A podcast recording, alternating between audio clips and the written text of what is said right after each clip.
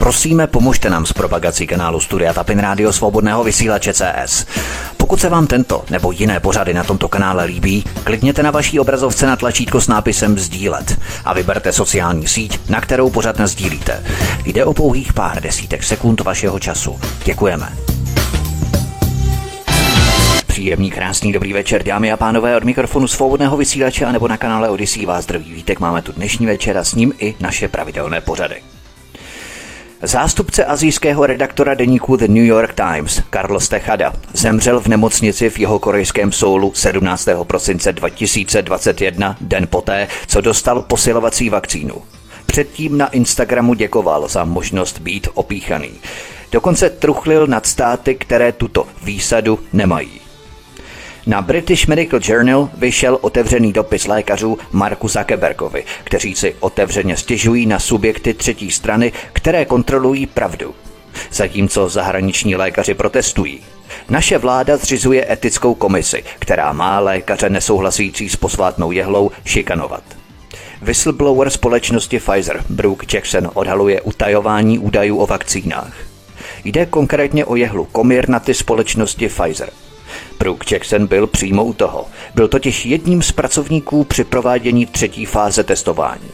Je proto těžká váha, nad kterým uctívači jehly nemohou jen tak mávnout rukou.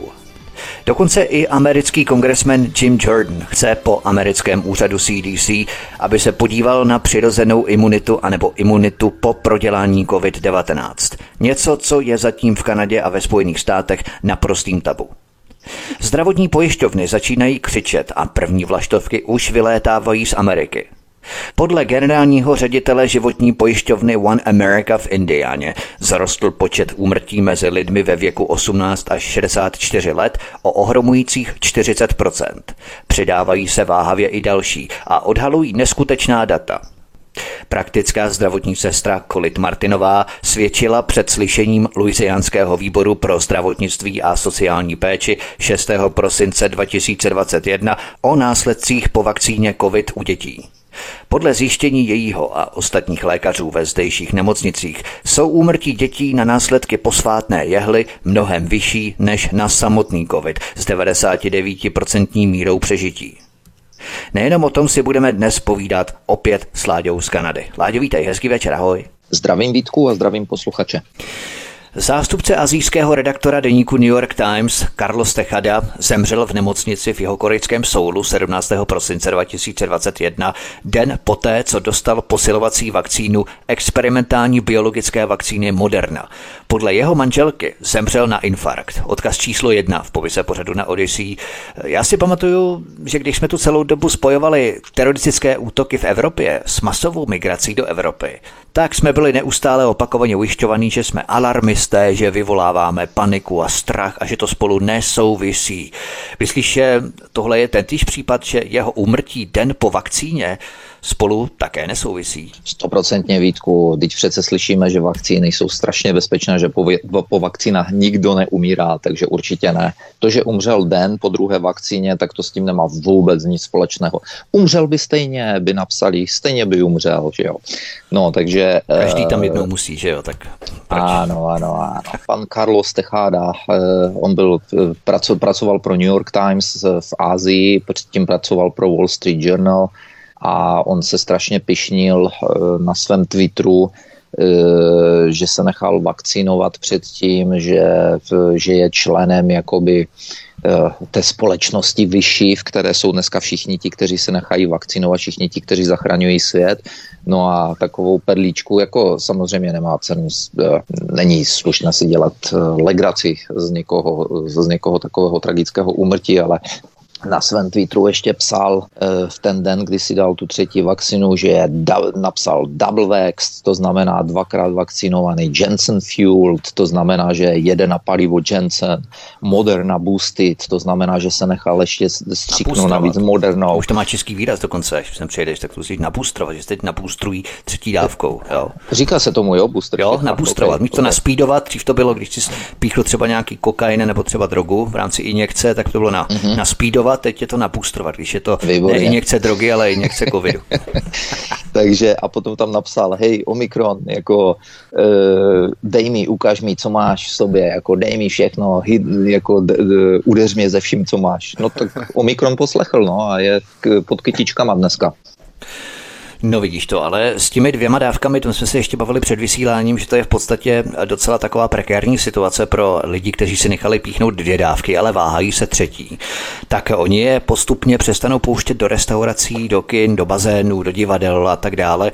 V podstatě je to podobné, jako když se nenechali očkovat vůbec, protože lidé, kteří visí mezi druhou a třetí dávkou, mezi prvními dvěma dávkami a třetí dávkou a nenechali si zatím dát tu třetí dávku, tak jsou vlastně úplně na stejné úrovni, jako kdyby se nenechali očkovat vůbec.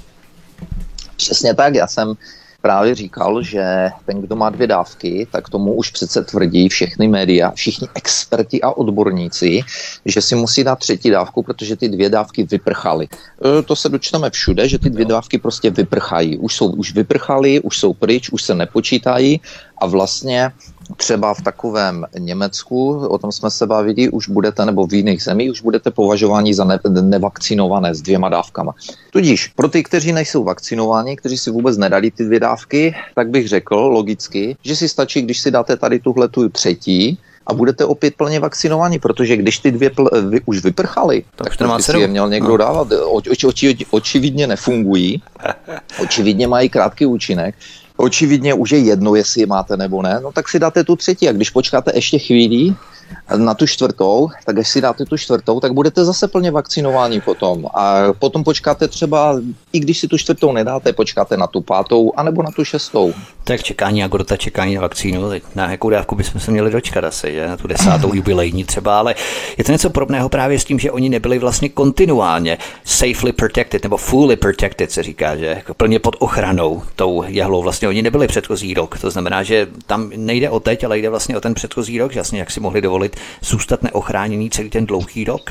Takže v podstatě, když jí teď řeknou, že si musíš dát ty, ty první dvě vakcíny, takže vlastně eh, ti říkají, že máš dohánět minulost, tam máš dohánět minulý čas a všeobecně se ví, že ty první dvě vakcíny jsou vlastně na ty odrůdy, které už tady nejsou, alfa a delta, která, která v podstatě mizí.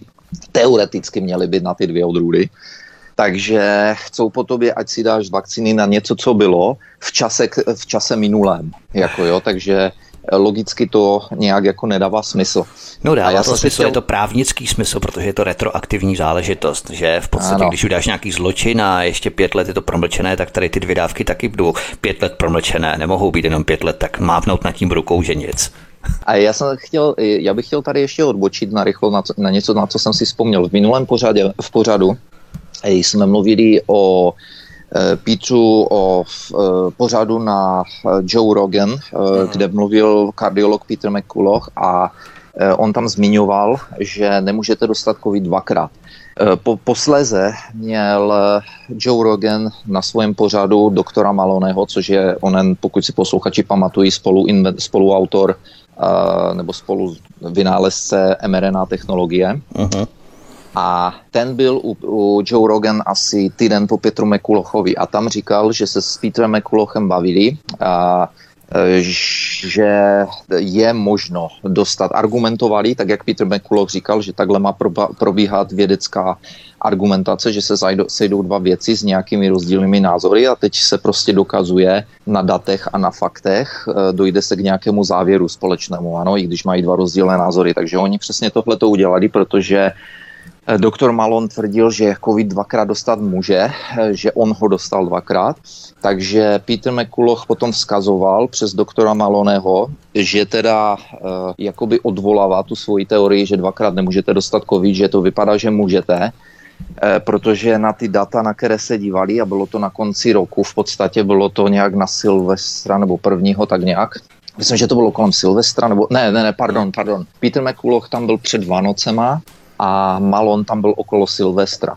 Takže hned vlastně, myslím, že den po rozhovoru Petra McCullocha u Joe Rogan, tak se na to dívali a zjistili, že Omikron v podstatě můžete dostat, to znamená, že můžete dostat jakoby ten druhý covid, že ten Omikron si dělá prostě takzvaně laicky, co chce, že obchází, že obchází eh, vakcíny, obchází imunitu, obchází všechno možné, ale dobrá zpráva na tom všem je, že podle všeho, podle všech těch dat není nijak, nijak nebezpečný, neposílá lidi ve velkém do špitálu, lidi nějak neumírají ve velkém na to, možná, že i, i si je pár umrtí, hmm.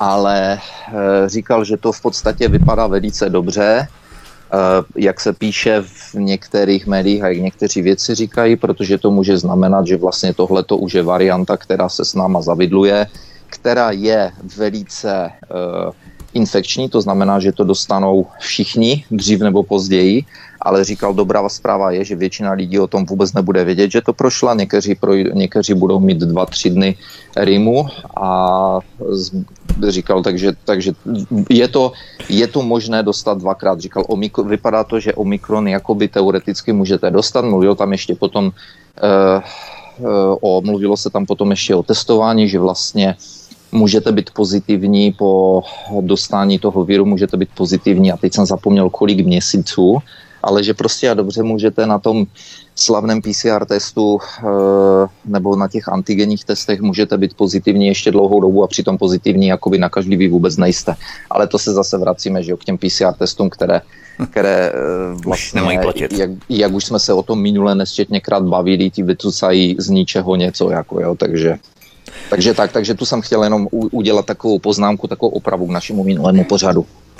Když se ještě vrátíme k tomu novináři Techadovi, Techada byl redaktorem čínského zpravodajství deníku The Wall Street Journal, jak se říkal předtím, než ho v roce 2016 najal deník New York Times na pozici azijského obchodního redaktora tohoto deníku. Za své zpravodajství o pandemii COVID získal dokonce v roce 2020 Pulitzerovu cenu. Teď si ji tedy může plně užít a vychutnat. Samozřejmě my vůbec nejsme závistiví a moc mu to přejeme. Ale Techada uvedl na Instagramu, že 5. července si nechal poprvé vstřelit jehlu od Johnson Johnson a mimo jiné v tom příspěvku na Instagramu napsal – naše privilegia nám umožňují přístup k vakcínám, jako je ta od J&J, kterou jsme s Norou, to znamená manželkou, dostali právě dnes ráno. Děkuji za vědce a lékaři, kteří nás bránili proti covidu a za to, že jsem mohl ochránit svou rodinu. A truchlím za tolik lidí na celém světě, kteří stále musí čekat na to, co moje země považuje za samozřejmost. Tak evidentně dotruchlil a truchlí teď jeho manželka Nora. Myslí, že jeho manželka Nora bude stále propagovat jehlu navzdory smrti jejího manžela, ona to bude prostě omlouvat, že za to může jeho špatné srdce a ne ta jehla samotná.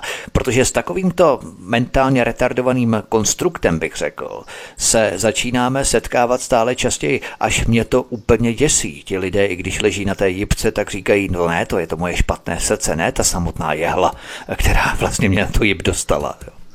Je to docela možné, vůbec bych se tomu nedivil, protože ano, přesně jak říkáš, dneska můžeme vidět uh, úplně fascinující závěry, ke kterým lidé dochá, dokážou docházet. Uh, to, to se opravdu změnilo na nějaký, na, na nějaký náboženský kult nebo něco podobného, protože já už tomu, já už tomu jako vůbec nerozumím a vidím lidi, kteří vidí, nebo znám lidi, kteří jasně vidí důkazy veškeré a tak dále a tak dále, ale oni prostě přeladili na nějakou jinou frekvenci a chytají ty signály na nějaké jiné frekvenci a vyznívá to úplně jinak, jako to je uh, nevím, onen belgický Desmond, doktor Desmond, myslím se jmenoval, uh, jmenuje uh, psycholog, tak ten mluvil o mass, takzvané mass formation nebo masové formaci, to znamená něco jako by davová psychoza, to jeho video je velmi, velmi uh, populární hmm. mezi vědci, mezi politiky, eh, kteří jsou na správné vlně eh, a mezi lidmi a ten, ten tam mluví přesně o, té manipula, o těch manipulacích a o tom, jak lidi propadnou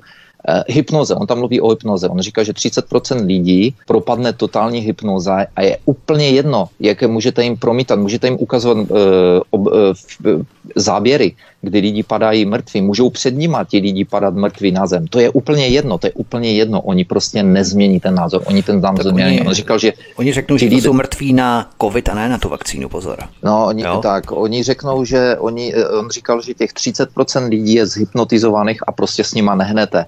Potom říkal, že 40%, eh, okolo 40% lidí Uh, jsou takoví, který, který, kteří nechcou, nezajímají se nebo nechcou se zajímat, nechcou vidět. A pak teprve máte asi těch zbylých 30%, z těch 30% máte nějaké, nějaké lidi, kteří jsou aktivní, tam zmínil to, že vlastně revoluce se dělají s malým procentem lidí, že E, to znamená, když si to bývalo, někde jsem četl 2 až 7 že dokáže svrhnout, e, vlastně otočit kompletně chod země nebo, nebo, nebo e, změnit dějiny. Směřování, politické směřování. Ale, ale, ale já tě především, Láďo, já jsem právě chtěl ještě na tu Margo doplnit tu skutečnost eh, v rámci toho kolektivního vědomí a kolektivní manipulace, kolektivní hypnózy a sugestce národa nebo velkého množství lidí, protože to se netýká pouze jednoho národa, týká se to celé euroamerické civilizace, v podstatě i některých azijských národů, i když tam to není úplně tak eh, naprosto zřejmé, ale my tady můžeme v podstatě se vydat úplně do historie, do první světové války, kdy otec této masivní propagandy a kolektivního nebo formování kolektivního vědomí veřejné manipulace Edward Bernays v podstatě vynalezl tyto nástroje, tyto techniky, protože on byl vlastně synovcem Sigmunda Freuda, Edward Bernays. Že? A no. on v podstatě vynalezl tyto techniky, tyto nástroje veřejné eh, manipulace a veřejného formování názorů během první světové války, kdy v podstatě vtáhli Ameriku do války za evropské záležitosti po boku Anglie proti Německu. Oni vlastně vůbec američané nepotřebovali vstupovat do evropské války a oni v podstatě sformovali americké veřejné mínění natolik, že lidé byli posedlí tím vstoupit do války. A to byli v podstatě otci této propagandy Edward Bernays a Walter Lippmann. Tito dva jsou otci a zakladatele těchto propagandistických nástrojů. Tak, tak, my jsme o tom dělali právě pořád kdysi před lety o Edwardu Bernisovi, tam jsme se bavili o tom, jak vlastně e, začal pracovat pro, nebo jak CIA si všimla toho, co dělal a začali to používat, jeho programy začali používat e, v, vlastně při svých napadáních ostatních zemí, že myslím, že to byla Guatemala, kterou zbombardovali, když tam byla ta United Fruit uh, Company, uh, kdy, kdy vláda Guatemaly chtěla zdanit jejich příjmy nebo něco takového a Eh, ti tam hned vyvolali jakoby takzvanou barevnou revoluci, si pokoušeli vyvolat. Takže eh, tohle to je stará věc, dělali jsme o tom pořád, ano, je to ma- geniální manipulace, už jsem kdysi říkal v těch pořadech, před lety a lety jsem říkal, že není náhodou, že vlády najímají eh, psychologii eh, v lidském chování a tak dále, z doktoráty v lidském chování, že si najímají různé organizace a vlády. Tady vidíme výsledek a, a já jsem říkal dneska, kdyby Sigmund Freud, kdyby dneska žil, tak ten se z toho, z toho množství studijního materiálu zblázní, ten by skončil opravdu v blázinci z toho, hm. protože tohle je opravdu fascinující, co lidé dokážou co do, čemu dokážou věřit. Paradoxně by skončil blázince. Je to v podstatě jako v boxu, když máš trénovaného cvičeného boxéra, což jsou dnešní média. Dnešní média jsou trénovaný cvičený boxér, který zná všechny ty finesy háky, levé háky, pravé háky, direkty a tak dále. Prostě během několik vteřin nás pošle k zemi. A to jsou v podstatě dnešní média, která mají stoletý náskok během precizování, kultivace a zošlechťování těchto různých propagandistických nástrojů, které precizovaly za těch 100 let natolik, až vlastně to dospělo do dnešní kolektivní sugestce, kolektivní manipulace, hypnózy právě v rámci třeba vakcíny ohledně COVID-19. A my, co by naprostí amatéři a lajci, kteří nejsme to se utkat s tím cvičeným trénovaným boxérem, tak my jsme v podstatě jako naprostí amatéři. A my vlastně musíme získat nějaké dovednosti výcviku k tomu, aby jsme se mohli vůbec postavit tomu boxérovi, těm médiím, elitám, globalistickým elitám, která ovládají ty média, které dokážou vybičovat lidi k tak obrovské hysterii, fobickému strachu z toho covidu, z covid-19, jo, takže v podstatě to můžeme přirovnat i k této variaci, eh, jo, my vlastně stojíme proti tomu trénovanému cvičenému boxérovi. Já právě o tom připravuju pořad, musím si ještě načíst eh, haldu materiálů, přeložit knížky právě od Edvarda Berníse a chystám o tom trojdílný speciál, to bude zase za řadu měsíců, ještě bude daleko, ale přesně tam to budeme popisovat, jo, i v rámci, jakým způsobem oni prodávají nejenom produkty, ale jak prodávají značky a prodávají dokonce i emoce. Dnes se prodávají emoce, pozitivní reakce, podmíněné reflexy na emoce z nějakého zážitku, když přijdeš někam a tak dále. V podstatě tohle všechno je obrovská manipulace v rámci prodeje zboží a prodeje emocí. A já bych chtěl tady k tomu ještě dodat jednu věc. Nesčetněkrát jsem se o tom bavil s lidmi na tomto kontinentu, třeba i, i v Čechách. E, tato, tato manipulace, tyto, jak říkáš, prodej emocí, všechny ty hnutí, ty LBGT a tak dále, jak získa, získávají větší podporu v zemích, jako je třeba Amerika a Kanada. A já jsem dlouho při, přicházel, přemýšlel nad tím, proč to je, takže jako číslo jedna jsem si říkal, OK, je tady zdebilizované školství, které po léta už, po léta už je utlačováno dolů, že Eh, klasicky mezi emigranty eh, se ví, se, když se tady bavíš s dlouholetými emigranty, tak ti všichni řeknou, že když tady přines, přivedli děti, ať je to z Ruska, ať je to z bývalých eh, jakoby postkomunistických zemí, anebo z Asie, tak ti řeknou, že tyhle děti, když přijdou do americké nebo do kanadské školy, tak jsou o několik tříd dále ve svých vědomostech než děti místní. Jo? Ano. Takže jsem si říkal, OK, takže to, takže to a sám jsem chodil vlastně na college tady v Dallasu eh, a Uh, můžu říct, že jsem se smál, protože to byly samé open book uh, testy, to znamená, uh, píšeš testy nebo píšeš zkoušky, ale s otevřenou knihou a až mi to jeden učitel vysvětlil, že se nejedná, že, že, že nejde to o tahák, to, aby... To není cheat sheet, jako to není tahák, to je jenom otevřená kniha. Nepotřebuješ, knihu, nepotřebuješ jo. dělat taháky, to je spoustu práce dělání taháku, to se nechce. Uh, on mi vysvětlil, že prostě uh, se nemusíš nic učit z paměti, když jsem mu říkal, že my jsme museli mít nabiflované na zkoušky všechno z paměti. On říká, tady se, to, to se nejedná o to, co se můžeš naučit jako papoušek z paměti, tu se jedná o to, aby si věděl, kde a jak rychle to najít. To, to zkoušíme. Jestli, umíš, jestli to umíš, tak, Dneska to nebude, umíš... nemusíš to vědět, stačí už to vyhledat. Ano, ano, ano. A e, multi, ty uh, onem, multiple answers, uh, otázky si mi odpovídal, měl si tam odpovědi A, B, C, D, jo, takže ano, ano. u testů a podobně, takže žádné jako tady máš čistý papír a napiš tam, co o tom víš, ne, ne, ne, ne, je to A nebo B nebo C nebo D, jo, takže to bylo strašně jednoduché, takže jsem si říkal, takže to všechno je tím, Eh, že mají takto, jak říkám tomu, zdebilizované školství, ale pak jsem přemýšlel dál, a eh, vlastně na tomto kontinentu, a to se rozvíjí i v Čechách, eh, ono, je to, ono se to tak dobře chytá, protože ti lidé nemají ve svém životě co jako nemají proč žít. A to hmm. jsem se zarazil, to říkal ten belgický, to říkal ten belgický psycholog, on říkal, že ti lidé nemají ve svém životě žádný purpose, žádný, žádné poslání. A e, mluvil i o tom i onen vědec Gary Null, který úspěšně léčí, jak jsem zmiňoval minule, že to byl vlastně první člověk, který vylečil AIDS, který e, konzultuje spoustu e, známých lidí a tak dále, zachránil, zachránil nes, nes, velký počet lidí. On řekl, že když k němu někdo přijde s problémem, on léčí většinou nebo konzultuje lidi, kteří mají třeba terminální rakovinu, to znamená konečný stav fázi rakoviny a tak dále, On říká, první se tě zeptám, sednu si a zeptám se tě, uh, jaký máš úkol, jaký máš cíl v životě, pro co žiješ? Máš pro co žít? Máš, máš eh, když vstáváš ráno, máš, uh, těšíš se na to, jak ráno vstaneš, na, máš něco, pro, za čím jdeš? On říká, lidi bez cíle se nevyléčí prostě, ty, ty ta nemoc skolí. Lidi, kteří nemají pro co žít, kteří ráno vstanou a neví, neví, co budou dělat a jsou znechucení už ráno a tak dále, říká, ti lidi, ne, ti lidi se prostě nevyléčí. A tohleto je důvod, proč se tyto různé ideologie a manipulace a a e, veškeré tady ty, tyto věci, proč se tak dobře chytají v této společnosti, protože tato společnost z velké části, myšleno americká, kanadská společnost, z velké části ti lidi nemají co dělat. My jsme se o tom bavili spoustukrát s migrantama. Například já jsem říkal, teď se dívám na Facebook v Čechách, moji známí, teď zrovna v této době, každý den jezdí někam. Jeden den jedou na hory, druhý den jedou třeba, já nevím, přes hranici někam do restaurace, další den jedou tady na hrad, tam na hrad. A já říkám, a kam jdeme my tady v Americe nebo v Kanadě? My jdeme tady do molu, do toho nakupného střediska, jo?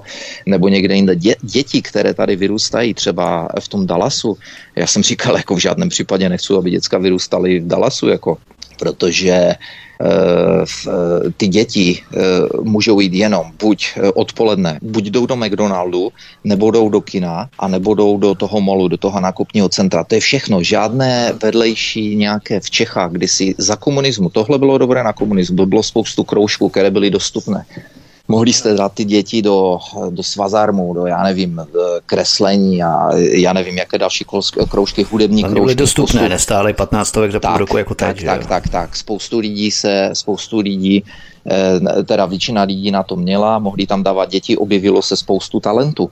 Mně se na tohle ptala američanka, která by se stala babičkou a tři děti, eh, tři vnučky, vnoučata měla a říkala, hele, já pro ně potřebuju něco vymyslet a teď mi jednou říkala, já jsem vymyslela nějaký takový program. To by bylo úplně šílené, kdyby děti mohly mít po škole nějaké programy. Já jsem se na ní díval a říkal, já jsem v tom už vyrůstal, tohle jsme měli dávno v komunismu. Tak na mě hleděla, já jsem mi to popisoval, co jsme měli v komunismu. Ona byla normálně jak Alenka v říši divu. Normálně říkala, ale jak je to, to je přece, to je úplně geniální. Říkám, no geniální to je, ale vy tady nic takového nemáte a nikdy mít nebudete.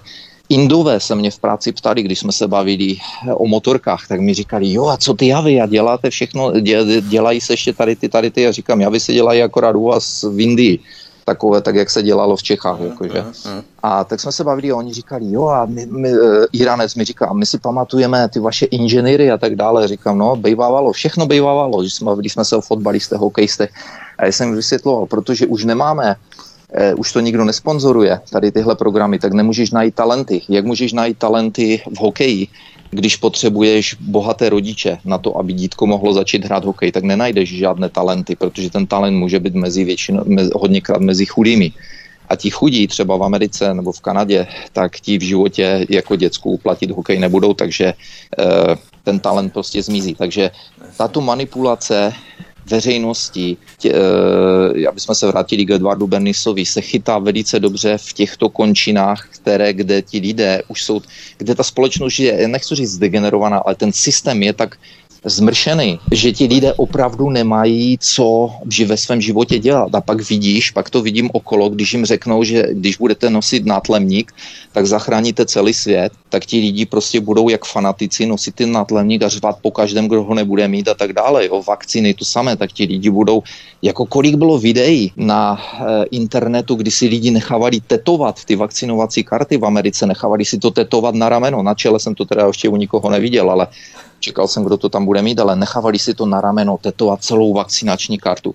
Moje známa nedávno, ta si pořídila takový, oni začínají mít takové přívěšky na ruku, tam máš takové mini, mini přívěšky, tak si nechala udělat mi stříbrnou jako vakcinační kartu svoji, jo, Pfizer a tak dále. No to normálně to normálně hledíš, ale já říkám, to je jediný smysl jejich života. O jim někdo natloukl do hlavy, že teď můžou zachránit svět, že jsou důležití a oni se považují nejdůležitějšími lidmi na světě teďka a prostě jdou za tím. To je jediné, co je v jejich životě, to je to, proč se probouzejí ráno.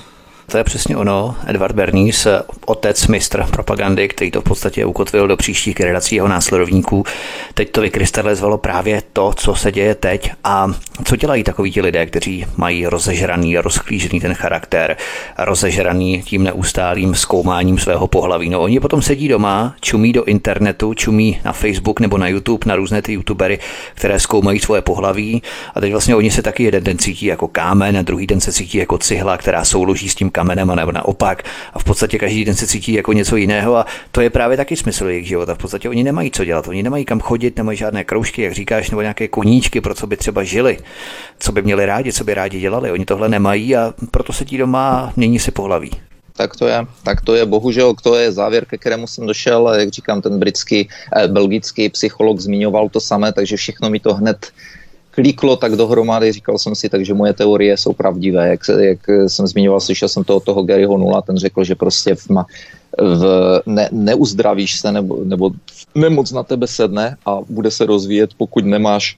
něco, nějaké lepší, e, nějaké vyšší, jakoby ne poslání, to tak zní blbě, ale něco, něco za čím mít, něco, ne, nemusíš se na něco těšit, já nevím, lidé si to můžou, spoustu posluchačů si to určitě pamatují, e, všichni jsme s tím trp, takzvaně trpěli v dětství, například, kdy se kdy jsme se probudili a teď jsme se těšili, jak půjdeme nějakou úplnou ptákovinu, jo, třeba, že půjdeme na kolo, že jsme dostali novou favoritku, jo, nějaké kolo nové a teď budeme prostě jezdit a to, to se ráno zbudíš už si natěšený a už prostě se nemůžeš dočkat, žádná snídaní tě nezajímá, na oběd už se na ní neukážeš, jo.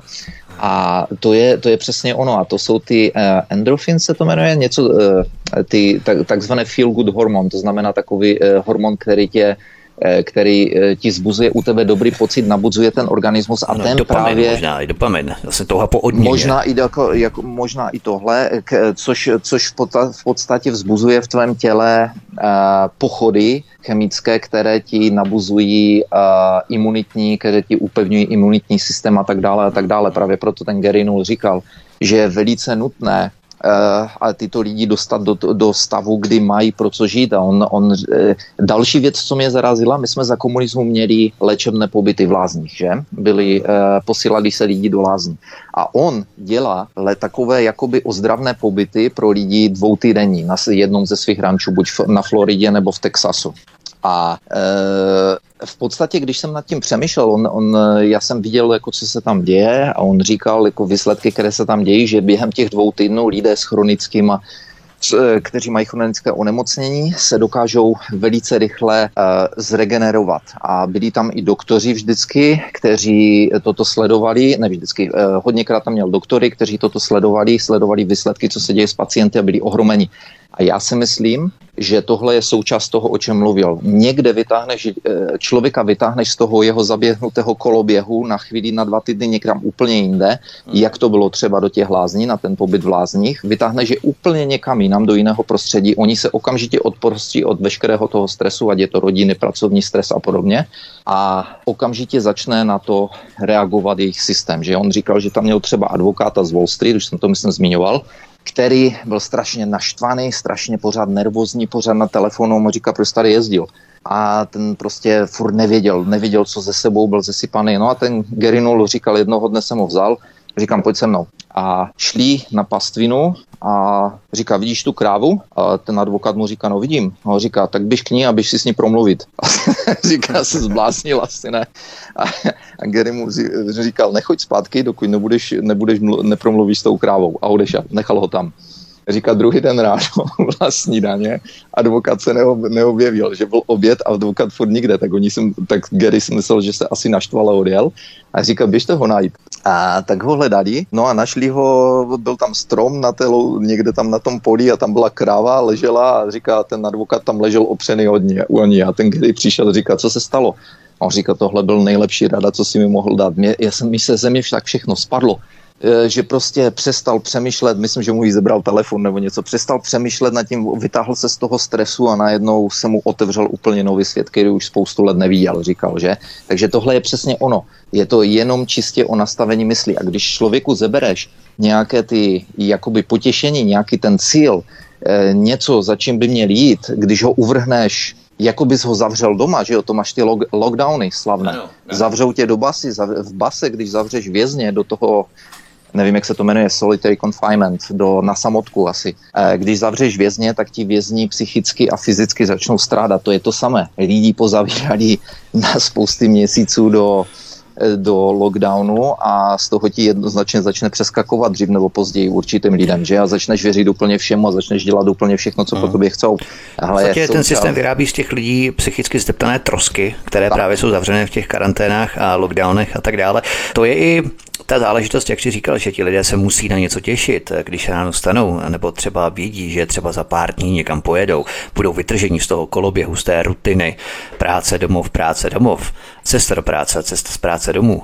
A když budou vytržení z tohoto rutinního prostředí, tak eh, nějakým způsobem se zrehabilitují, zregenerují, budou mít eh, jinak nastavené myšlení, budou se na něco těšit. Tak to byly třeba i právě ty obyčejné chaty, ze kterých si dnešní propaganda, to už jsem taky několikrát slyšel v médiích, dělá legraci, že chaty byla náhražka toho, aby lidé vůbec mohli nějakým způsobem přežít v tom různém totalitním režimu komunistů nebo socialismu a tak dále. Ale ty chaty byly v podstatě také něco, co ti lidé měli, aby nebyli zavření doma i přes víkend víkend, ale mohli odjet na chatu a tam mohli chodit na procházky, hrabat se v hlíně, na zahrádce, chodit na houby, do lesa, k rybníku, cokoliv, to je úplně jedno, ale prostě měli tu svou chatu, byli v přírodě a měli to svoje potěšení, něco na co se těšit. V tom víkendu budou vytržení z té reality, z té každodenní rutinní reality, chození z domova do práce a z práce domů. Tak měli prostě ty chaty, to je úplně něco podobného. Přesně tak, když zmiňuješ ty chaty, já mám několik známých, kteří už jsou dávno v důchodu a v Čechách a všichni do jednoho,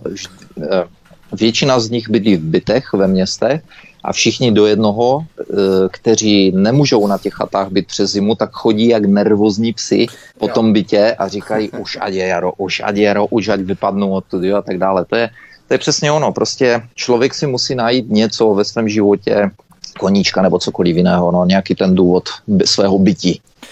Přesně tak. Ale abychom se posunuli trochu dál, protože to jsou velmi důležité věci a v podstatě tím můžeme protkávat i dnešní pořad, eh, protože máme tady neskutečný článek na British Medical Journal, který tvoří otevřený dopis lékařů tohoto časopisu Marku Zuckerbergovi.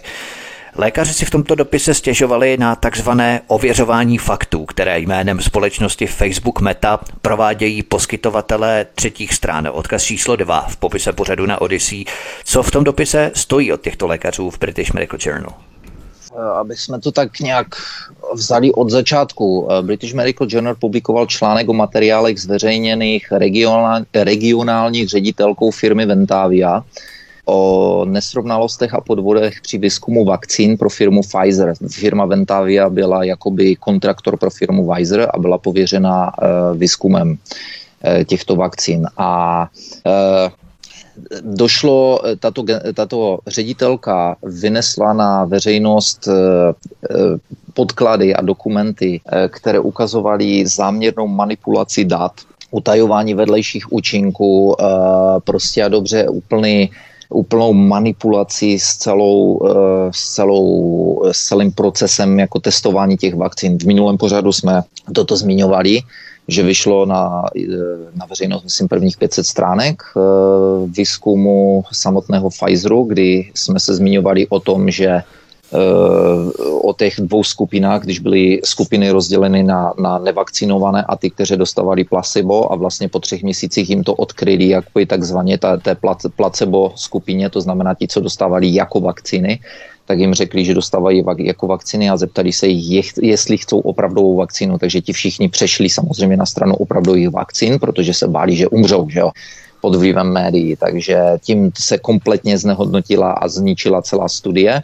Mimo jiné, eh, kanadská skupina eh, lékařská, a teď si nevzpomenu na, toto mé, na jejich jméno, tak natočila velice pěkné video e, s těmito dokumenty, dala to do PDF formátu, takže jak, jednak vydala PDF formát e, o této studii Pfizeru a natočila video s komentářem a onen doktor Malon, eh, pokud si posluchači vzpomínají v minulých pořadech, v některém z minulých pořadů, tak když jsme mluvili o doktoru Malenovi, tak jsme mluvili o tom, že ho Wikipedie to, totálně zmizela, jakoby, že mu sebrali, sebrali vlastně kredit za veškeré jeho výzkumy a tak dále. Hmm. Tak a napsali tam místo jeho jména, tak tam napsali nejmenované vědce, že ti vynalezli různé, nebo spolu vynalezli takovéto věci. Takže doktor Malon, já jsem s ním na Twitteru, eh, takže doktor Malon eh, publikoval tady toto video a druhý den ho Twitter zrušil na dobro, prý, jo, na dobro ho prý zrušil. E, nevědělo se, do, doktor Malon říkal, že neví, jestli to bylo kvůli tomuto videu nebo kvůli něčemu jinému, ale myslí si, že to bylo kvůli tomuto videu, protože tento, tyto články o této studii, studii Pfizeru byly okamžitě všude rušeny, uh, uh, účty lidem zastavovány a tak dále a tak dále. A mimo jiné, jsem si všiml, že i Sonja Peková o to, o, přímo o tomto, o této studii natočila velice dobrý krátký rozhovor a teď si vůbec nespomenu, kde to bylo, ale mluvila o tom. Mluvila o tom a přímo tam mluvila o této studii o Pfizeru. Takže aby jsme se vrátili zpátky. Uh, tak k tomu British Medical Journal. Takže publikovali, publikovali to, co tato ředitelka vlastně vynesla za dokumenty, British Medical Journal o tom napsal článek, aby posluchači věděli, ti, kteří neví, British Medical Journal je jeden z nejprestižnějších vlastně vědeckých časopisů na světě. A čtenáři tohoto uh, British Medical Journal, kteří se snažili ten jejich článek sdílet na Facebooku, tak začali kontaktovat British Medical Journal, že ten článek je cenzurován, že jsou cenzurovány jejich účty, že na to Facebook háže nálepky zavadějící, že uh, zavadějící informace nebo, nebo ty fake jako informace.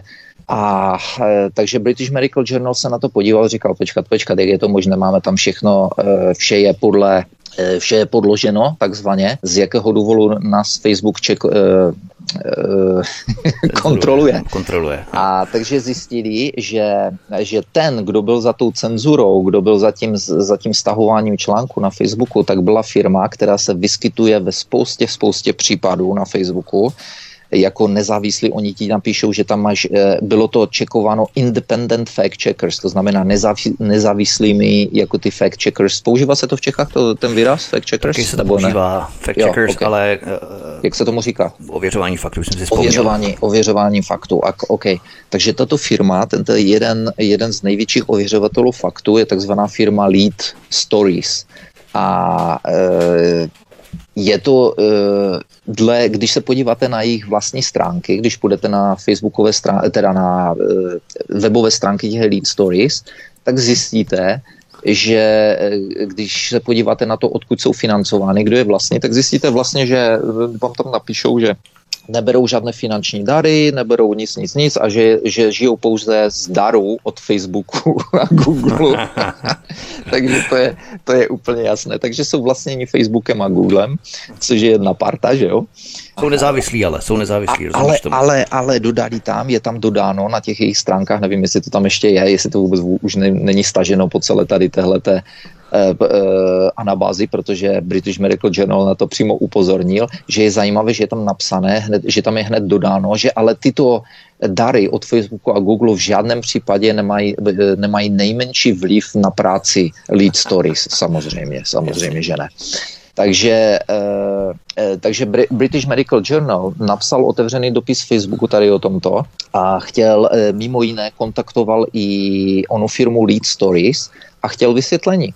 Vysvětlení se jim nedostávalo, nicméně ona firma Ventavia, což je, eh, jak jsme zmínili, kontraktor pro Pfizer, se snažila zdiskreditovat tuto whistleblowerku a, e, tvrzením, že pro ně nikdy na žádném takovém projektu nepracovala, že se, že se nezúčastňovala studií e, vakcín Pfizeru, že prostě si to všechno vymyslela. Nicméně Brooke Jackson se nedala a najmula si právní firmu a právní firma e, prostě poslala dopis e, Ventavii e, o vysvětlení, protože mají v rukou dokumenty a da, Brooke Jackson to dala i British Medical Journal, dala jim veškeré svoje e-maily, veškeré svoje dokumenty, které jednoznačně, jednoznačně prokazují, že dělala že, že mluví pravdu, že dělala na těchto výzkumech, prokazuje e, prostě leží, ventávě, e, záměrné, e, záměrné podvody a tak dále. Takže prozatím, pokud vím, tak je to v řízení, nevím, jestli to třeba půjde k soudu nebo dojde k mimo soudnímu vyrovnání. British Medical Journal taky, pokud vím, nedostal nějak žádnou odpověď na tady toto, takže jsem zvědav, jak to bude všechno pokračovat. My se k té Ventávě samozřejmě dostaneme, ale tady ten článek právě na British Medical Journal je velmi zajímavý, protože já jsem si všiml, že při zveřejnění naprosto autorizovaných a certifikovaných výroků ověřených, které ovšem nezapadají a nevyhovují klanění se posvátné jehle, tak když už ti skorumpovaní svazáčtí propagandisté, fact-checkři, ověřovatelé faktů nevědí kudy kam, tak to sejmou s tím, že prý chybí kontext. To je teď nová metoda, když už jsou opravdu v koncích a nemůžou si dovolit něco popřít. Tak aby to mohli přece jenom nakonec smazat, tak oni napíšou, že chybí kontext. S tím jsem se taky docela často setkal na sociální síti Facebook, že tohle to tam uvádějí. Cokoliv, cokoliv půjde. A já bych e, zmínil, když jsme u těch fact checkers, když jsme zrovna u Facebooku, já bych zmínil e, něco souvisejícího. E, Facebook totiž byl sebrán, e, byl vzán k soudu a u soudu musel přiznat, jakoby, že vlastně tady tyto, tyto třetí strany, tyto ověřovatelé faktů, jak jim říkáš, a, takže vlastně a, ano, že, že to nejsou fakty, dobře přiznali u toho soudu, že to jsou v podstatě názory jejich, a že Facebook jakoby uh, nějak tak, za, za, jak se to řekne, závisí na jejich názorech, no a že oni si v podstatě můžou říkat, co chcou a Facebook to tam může jakoby na to hodit tu nálepku, jak si usmyslí, protože to všechno spadá pod uh, ústavní ochranu práv o svobodě slova v Americe a hotovo, jo. Takže on je vzal totiž žurnal, nějaký žurnalista, nějaký John Stasso, tak uh, vzal Facebook k soudu za to, že cenzurovali jeho články o změnách klimatu. Nevím, uh, neviděl jsem ty jeho články, ale pravděpodobně tam stoprocentně psal něco o tom, že, ne, že to není tak, jak se nám předpok- uh, udává o těch změnách klimatu. Na Facebook ho začal cenzurovat, takže on vzal Facebook soudu. No a u soudu museli advokáti Facebooku přiznat, že Eh, no, jako, no dobře, nezakládá se to na faktech, no ale to jsou, to jsou názory, to jsou názory těch našich kontraktorů, těch třetích stran no, a my se tím jako by řídíme a my si můžeme dělat, co chceme, jako to není, není nějaký zákon, že musíme říkat pravdu, jako od nás pravdu nikdo nečeká, jo, to jsou, to je, myslím, to je ochrana svobody slova prostě a hotovo a trhněte si nohou. Jako, to jo? se netýká a... jenom Facebooku, protože já připravuju pořád, myslím, že dvou nebo třídílný média a propaganda a tam také budu řešit právě úplně identický případ, jak říkáš, a bylo to dokonce v roku 2003. Týkalo se to nějakého celostátního amerického média, nevím, jestli New York Times, Washington Post, něco podobného formátu. Bylo to na Floridě, kde je také hnali k soudu za to, že oni cenzurovali nějakou záležitost, eh, kterou interpretovali, takže vlastně vůbec nebyla pravdivou. Ti poškození lidé je potom pohnali k soudu a v finále oni před soudem také přiznali ti právníci nebo advokáti, které si najalo to médium, tak uh, oni přiznali, že není jejich povinností publikovat pravdu. Tohle oni přiznali. Posluchači v Čechách nebudou 100% vědět, kdo je Rachel Maddow. Rachel Maddow je hvězda Eh, stanice MSNBC. MSNBC je jedna z hlavních televizních stanic. Musím říct, že tako, takových, kterým říkáme levičácké nebo liberální, ano. Prostě proti Trump a pro Clintonovi a tak dále. Byli od už spoustu let. A Rachel Maddow je jejich hvězda. Ta se ukazuje na televizi, má takový krátký střih a tváří se tak důležitě, tak přesvědčivě, tak jak američani to umí, že hlavně, hlavně ti eh, pořád eh, v televizi tím mluvčí.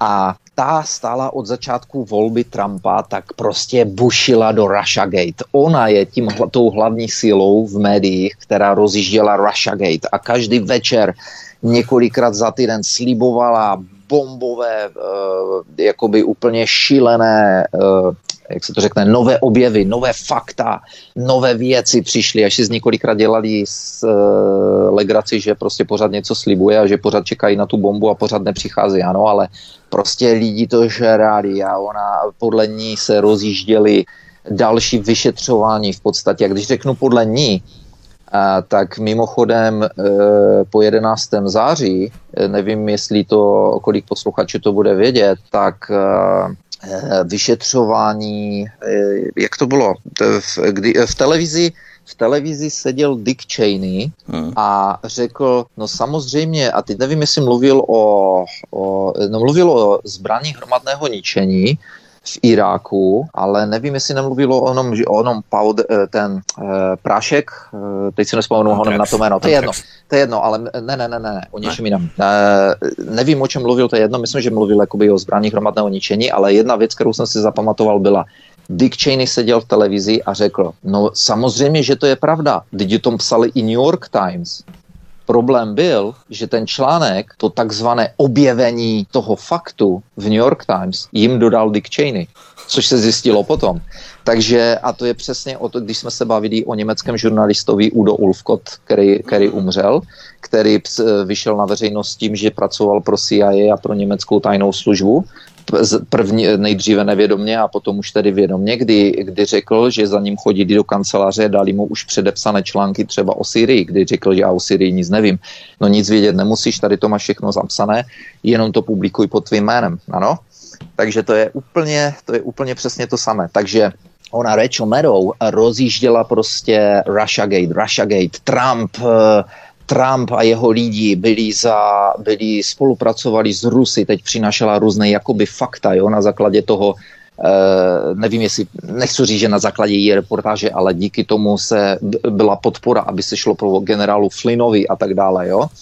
Takže, eh, takže toto byla hybná síla za, v boji proti, v boji proti Trumpovi. No, a narazila jednoho dne, když obvinila televizní stanici, to je alternativní televizní stanice o, o, OAN, eh, je to One American News Network a eh, tuto stanici obvinila, prostě řekla, že je placená hlasná trouba Kremlu, že to je prostě ruská stanice. No a OAN se nedala a vzala Rachel Maddow k soudu a řekla, jo, OK, eh, na základě čeho to víš? Ukaž nám důkazy. A už to začalo.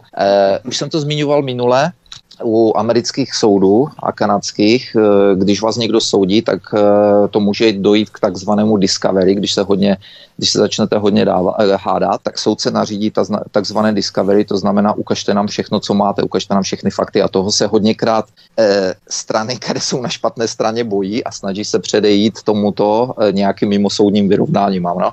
aby se to všechno, aby nic nevyšlo najevo, takhle, na veřejnost. Nicméně tato ON na ně tlačila, eh, na ní tlačila, na Rachel Meadows, no a bizarně soudkyně, federální soudkyně Christi, uh, Cynthia Beshant zrušila tento, tento uh, soud jako tuto žalobu s tím, že řekla, že diváci pořadu MSNBC, pořadu Rachel Meadow, přece ví, že její pořady se, setkává, se stávají z nafouknutých hyperbol, z nadsázky, ze sarkazmu. A proto přece nemůžou předpokládat, že by, že by předkladala nějaká fakta, že by se nějaké z jejich reportáží zabýval, za, e, zakladali na objektivních zprávách, i když to před, předpodává s, s autoritativním a přesvědčujícím tónem ale soudkyně řekla prostě diváci MSNBC chápou, že se dívají na satiru a na komedii a neočekávají, že by, že by slyšeli nějakou pravdu, takže tento soud nemá, takže OEN, tato televize nemá vlastně v rukou nic, eh, proč by měla soudit Rachel Maddow. A nutno podotknout, že tato federální soudkyně tam byla dodaná, dosazena Obamou a že je silně prodemokratická, ano. Mm, takže, mm. takže soudkyně v Ona je sice schodila, ale zase na druhou stranu vyrazila trumfy s rukou OEM, že fantasticky. Tak, tak. Takže, takže takhle, krásně, takhle krásně to zahrála do autu. E, bylo to chvíli v médiích, že média, média se smály, OK, takže Rachel Maddow se zdiskreditovala. Myslíš, že se zdiskreditovala? Tady jsme opět u té, u těch, u té hypnozy spousty lidí. Nezdiskreditovala Vítku je pořád hvězdou, pořád má velké, nedávno jsem viděl uh, ty ratings uh, v médiích, uh, ratings jsou honem hodnocení, uh, žebříček v médiích je jedna z nejsledovanějších hvězd na MSNBC. Prostě a dobře nic ne- nezdiskreditovalo, určitě o tom spousta lidí vůbec neví. Jako určitě o tom nebudou, určitě o tom nemluvila na svých pořadech co se stalo. Takže lidé jsou zhypnotizovaní a žerou to pořád, že? A nemusíme chodit do Ameriky. Vemme si, uh, jak se to jmenuje, manipulátoři CZ, Semper. Toho jsem viděl, když ho v televizi přitlačili a někde ho chytli taky, že si něco vycucal z prstů vyloženě. Myslím že, myslím, že to bylo kvůli konkrétní osoby a on se tam tak připítomněle usmíval na té televizi, říkal, no tak já jsem, já jsem to myslel jako z legrace. Cože?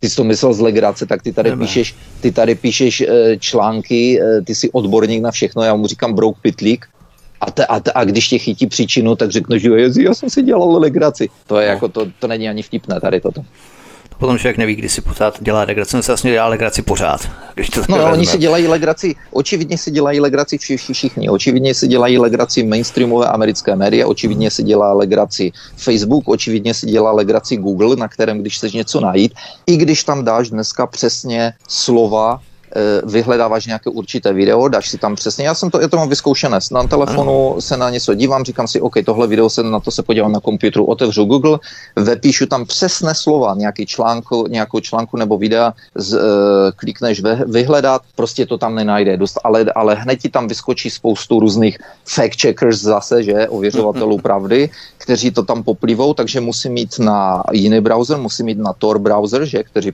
který mi to teprve vyhledá, že, který nefunguje přes Google, který má svoje vyhledávání a tam si dám přesně ten význam slov a tam mi to všechno najednou vyskočí. Google je kompletní, totální, totální manipulátor všeho. Je to pravda, ty výsledky se různě předřezují a upozaďují v rámci indexací a vyhledávání Google a těch jejich algoritmů a tak dále. To všechno velmi dobře známe. Já tomu říkám tak, že ten internet se postupně vyčišťuje nebo vyběluje. Nevím, jestli na to má významnou zásluhu umělá inteligence, anebo nějaký jiný systém, algoritmy prostřednictvím kterých oni ten internet pročišťují, sanují a vybělují ty nepohodlné informace, nepohodlná fakta. Ale všiml jsem si toho třeba i když připravuju nějaké mé pořady, tak když se na ty odkazy chci dostat třeba 3, 4, 5 měsíců poté, tak oni už nefungují. A nefungují třeba nejenom ty samotné odkazy, ale nefungují třeba i celé webové stránky. Vypíše mi třeba, že nemůžete se skontaktovat nebo není možné zachytit kontakt s tou danou stránkou, s tím daným serverem a tak dále. A ten server je prostě zrušený. Jo, takže že nejenom, že se ruší ty články, sanují se, vyčišťují se, vybělují se dané články, informace nepohodlné skutečnosti, ale dokonce se ruší i servery. Samozřejmě to nebyly základní servery nějakých mainstreamových médií, na tom nehledám vůbec, že jo. Ale to byly servery, eh, které jsou naprosto neznámého formátu, ale i ty prostě se začínají rušit. Je to hrozně zajímavá skutečnost teď, když vlastně jdeme po stopách těch věcí, jak si říkal. Mně to připadá, že se to eskaluje čím dál tím víc a právě před vysíláním jsme se třeba bavili o e, doktoru Merkolovi, Joseph Merkola, který je považovaný za jednoho vlastně z velice e, dobrých e, doktorů a velkých těch researchers, věd, vědců jakoby a tak dále. A po něm už jdou dlouhou, dlouhou dobu, už dávno před covidem po něm jdou, protože doktor Merkola Eh, se díval na přírodní léčení, léčení pomocí přírodních jako prostředků na, na zdravou stravu a tak dále. A je to jeden, jak říkám, jeden z nejkvalitnějších vědců a lékařů.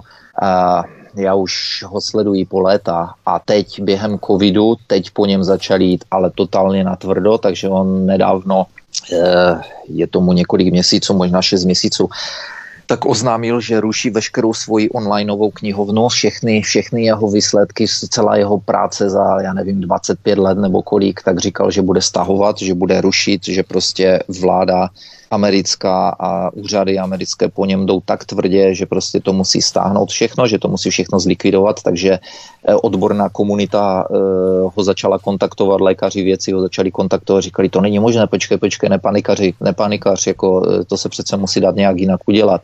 Uh, takže on chtěl kompletně skončit, on oznámil, že končí. Jo? On oznámil, že končí, že prostě tak toť vše, uh, končím ze svojí kary, jako už, už uh, za, hažu na to klobouk, dávám klobouk na věšák, prostě končím. Uh, takže to způsobilo velkou paniku. A nakonec to dopadlo tak, že tedy doktor Merkola pokračuje, publikuje, ale třeba dává články na svoje webové stránky, které jsou tam jenom 48 hodin. A když si otevřete jeho článek, tak na levo nahoře se vám objeví odpočítávání minuty a sekundy, myslím, a hodiny, minuty, sekundy, jak dlouho ten článek ještě bude přístupný a pak se ten článek přesunuje na placenou, na jeho placenou knihovnu, kdy vlastně se musíte zaregistrovat, bude, musíte zaplatit nějaký poplatek a teprve tam budete mít přístup. Je to uděláno proto, aby to nebylo přístupné jakoby veřejností zdarma, široké veřejnosti a aby po něm nemohly tyto orgány jako jít. Že? Takže vítejte zpátky v komunismu, bych řekl skoro. No, komunisti by mu to zatrhli kompletně, věc. ale... to jsem udělal dobrou věc, že jsem si ten článek od něj skopíroval ještě do textáku, než vypršel právě ten 48 hodinový ten limit k tomu, než se smazal ten článek. Ale ještě závěrem se tedy vrátíme k tomu dopisu na British Medical Journal, protože tento dopis lékařů, kteří otevřeně napadají jakési subjekty třetí strany, které rozhodují o tom, co je pravda a co pravda není, vyšel opět na nejstarším a nejvlivnějším všeobecném lékařském časopise British Medical Journal. Mně přijde celkem jako odvážný krok tohoto časopisu, ovšem krok, který velmi jasně ilustruje obrovské pnutí ve světové lékařské komunitě, ze kterého tento otevřený dopis na British Medical Journal tvoří pouze špičku toho ledovce, v jaké při se vlastně nacházejí ty dva názorové proudy v celosvětové nebo ve světové lékařské komunitě. A teď si vlastně představ, že zatímco na British Medical Journal lékaři píší otevřený dopis Marku Zuckerbergovi, tak naše vláda, mafie jdeme krást spolu dává zelenou nějakým šmejdům z dalších podobných subjektů, kteří budou hlídat takzvané dezinfo a konspirace a aby to nestačilo, tak dokonce vznikla jakási etická komise, která si bude předvolávat na kobereček ty lékaře, kteří otevřeně, svobodně a demokraticky vystupují proti posvátné jehle. To je obrovský kontrast, že? V rámci zahraničí a tuzemské politické scény. Já jsem si všiml, že e, se množí videa a prohlášení a články různých lékařů v Čechách, takže tím jsem, to jsem potěšen. E, viděl jsem třeba i nějakou starší lékařku, pediatričku, která e, tu s naštvaným tónem kom- komentovala to, co se děje a to, co chcou dělat s dětmi, takže to jsem potěšen. Oni po nich jít můžou, ono všeho do času, jakože nic netrvá věčně. A jak říkal Peter McCullough, všichni tady tyto lidé se budou e, velice divit a říkal, že možná již brzy. A, kteří si myslí, že jsou nedotknutelní politici a všichni tady, všichni tady tyto e, podobní a znechti, kteří, kteří jdou po doktorech a po věcích. A je to, je to to, co jsem zmiňoval v minulých pořadech, co řekl uh, Gary Null, co říká Peter McCullough, co říká spoustu dalších věcí. Nikdy v historii lékařství a vědy se nepostavili mainstreamoví lékaři a vědci proti oficiálnímu narrativu, profi, proti oficiální, proti, proti vládám, proti tomu, co se, proti svým lékařským komorám e, a proti kolegům. E, nikdy nebyly, nebyla vědecká a lékařská společnost takto rozdělená, jak je dneska díky covidu. To se nikdy v minulosti nestalo. Bavili jsme se o tom, že se to nestalo ani v případě HIV, protože HIV bylo limitováno pouze na určité druhy skupin lidí a tak dále, že teoreticky, takže eh, tam se nic nedělo ale nikdy se nestalo, aby lékaři a věci se postavili otevřeně, aby ztráceli kariéry, aby si vědomně, aby si vědomně zničili kariéry eh, a aby se postavili tady tomu mainstreamovému narrativu, eh, vládám a tak dále a tak dále. Takže tady toto bude mít velký, velký dopad. Eh, já jsem řekl v minulém pořadu, že jsem že jsem pozitivní, že tento rok na jaře by se to mohlo začít rozpadat, možná ano, možná ne, ale z druhé strany mám takovou obavu, že ono může dojít zase k nějakým takovým jakoby procesům, každý eh, očekává norimberské procesy dvě, ono může dojít k norimberským procesům dvě, ale nezapomeňme na jednu věc. Eh, u norimberských procesů jedna chyběli ti hlavní aktéři. Okay, nikdy se o nich nemluvili a to, bylo, to byli lidé, kteří stáli za financováním jak Hitlera, tak předtím Stalina, Lenina a tak dále a tak dále. Ti lidé se tam nikdy neobjevili, nikdy se o nich nemluvilo a jsou to ty samé organizace, ty samé entity, které, které nás dneska zachraňují před covidem a, a nedávno nás zachraňovali před teroristy například. Že? To je naprostá pravda. Já právě taky, vím, že už to zmiňuji asi po druhé nebo po třetí, ale připravuju pořad právě o tom, jak američané prali nacistické zlato v bankách ve Švýcarsku. Takzvaná Bank for International Settlements, banka pro mezinárodní platby ve Švýcarsku. A tam byl vlastně agent OSS, OSS, Office of Strategic Services, což byla předchůdkyně CIA ještě během druhé světové války. A Thomas McKittrick, to byl agent OSS, který byl zároveň i ředitelem této švýcarské banky pro mezinárodní platby, Bank for International Settlements. A on v podstatě komunikoval a normálně se přátel s Hermanem Schmidcem, což byl generální ředitel IG Farbenu německého. Setkávali se, pak se setkával třeba s Erikem Půlem, což byl viceprezident Říšské banky Reichsbank.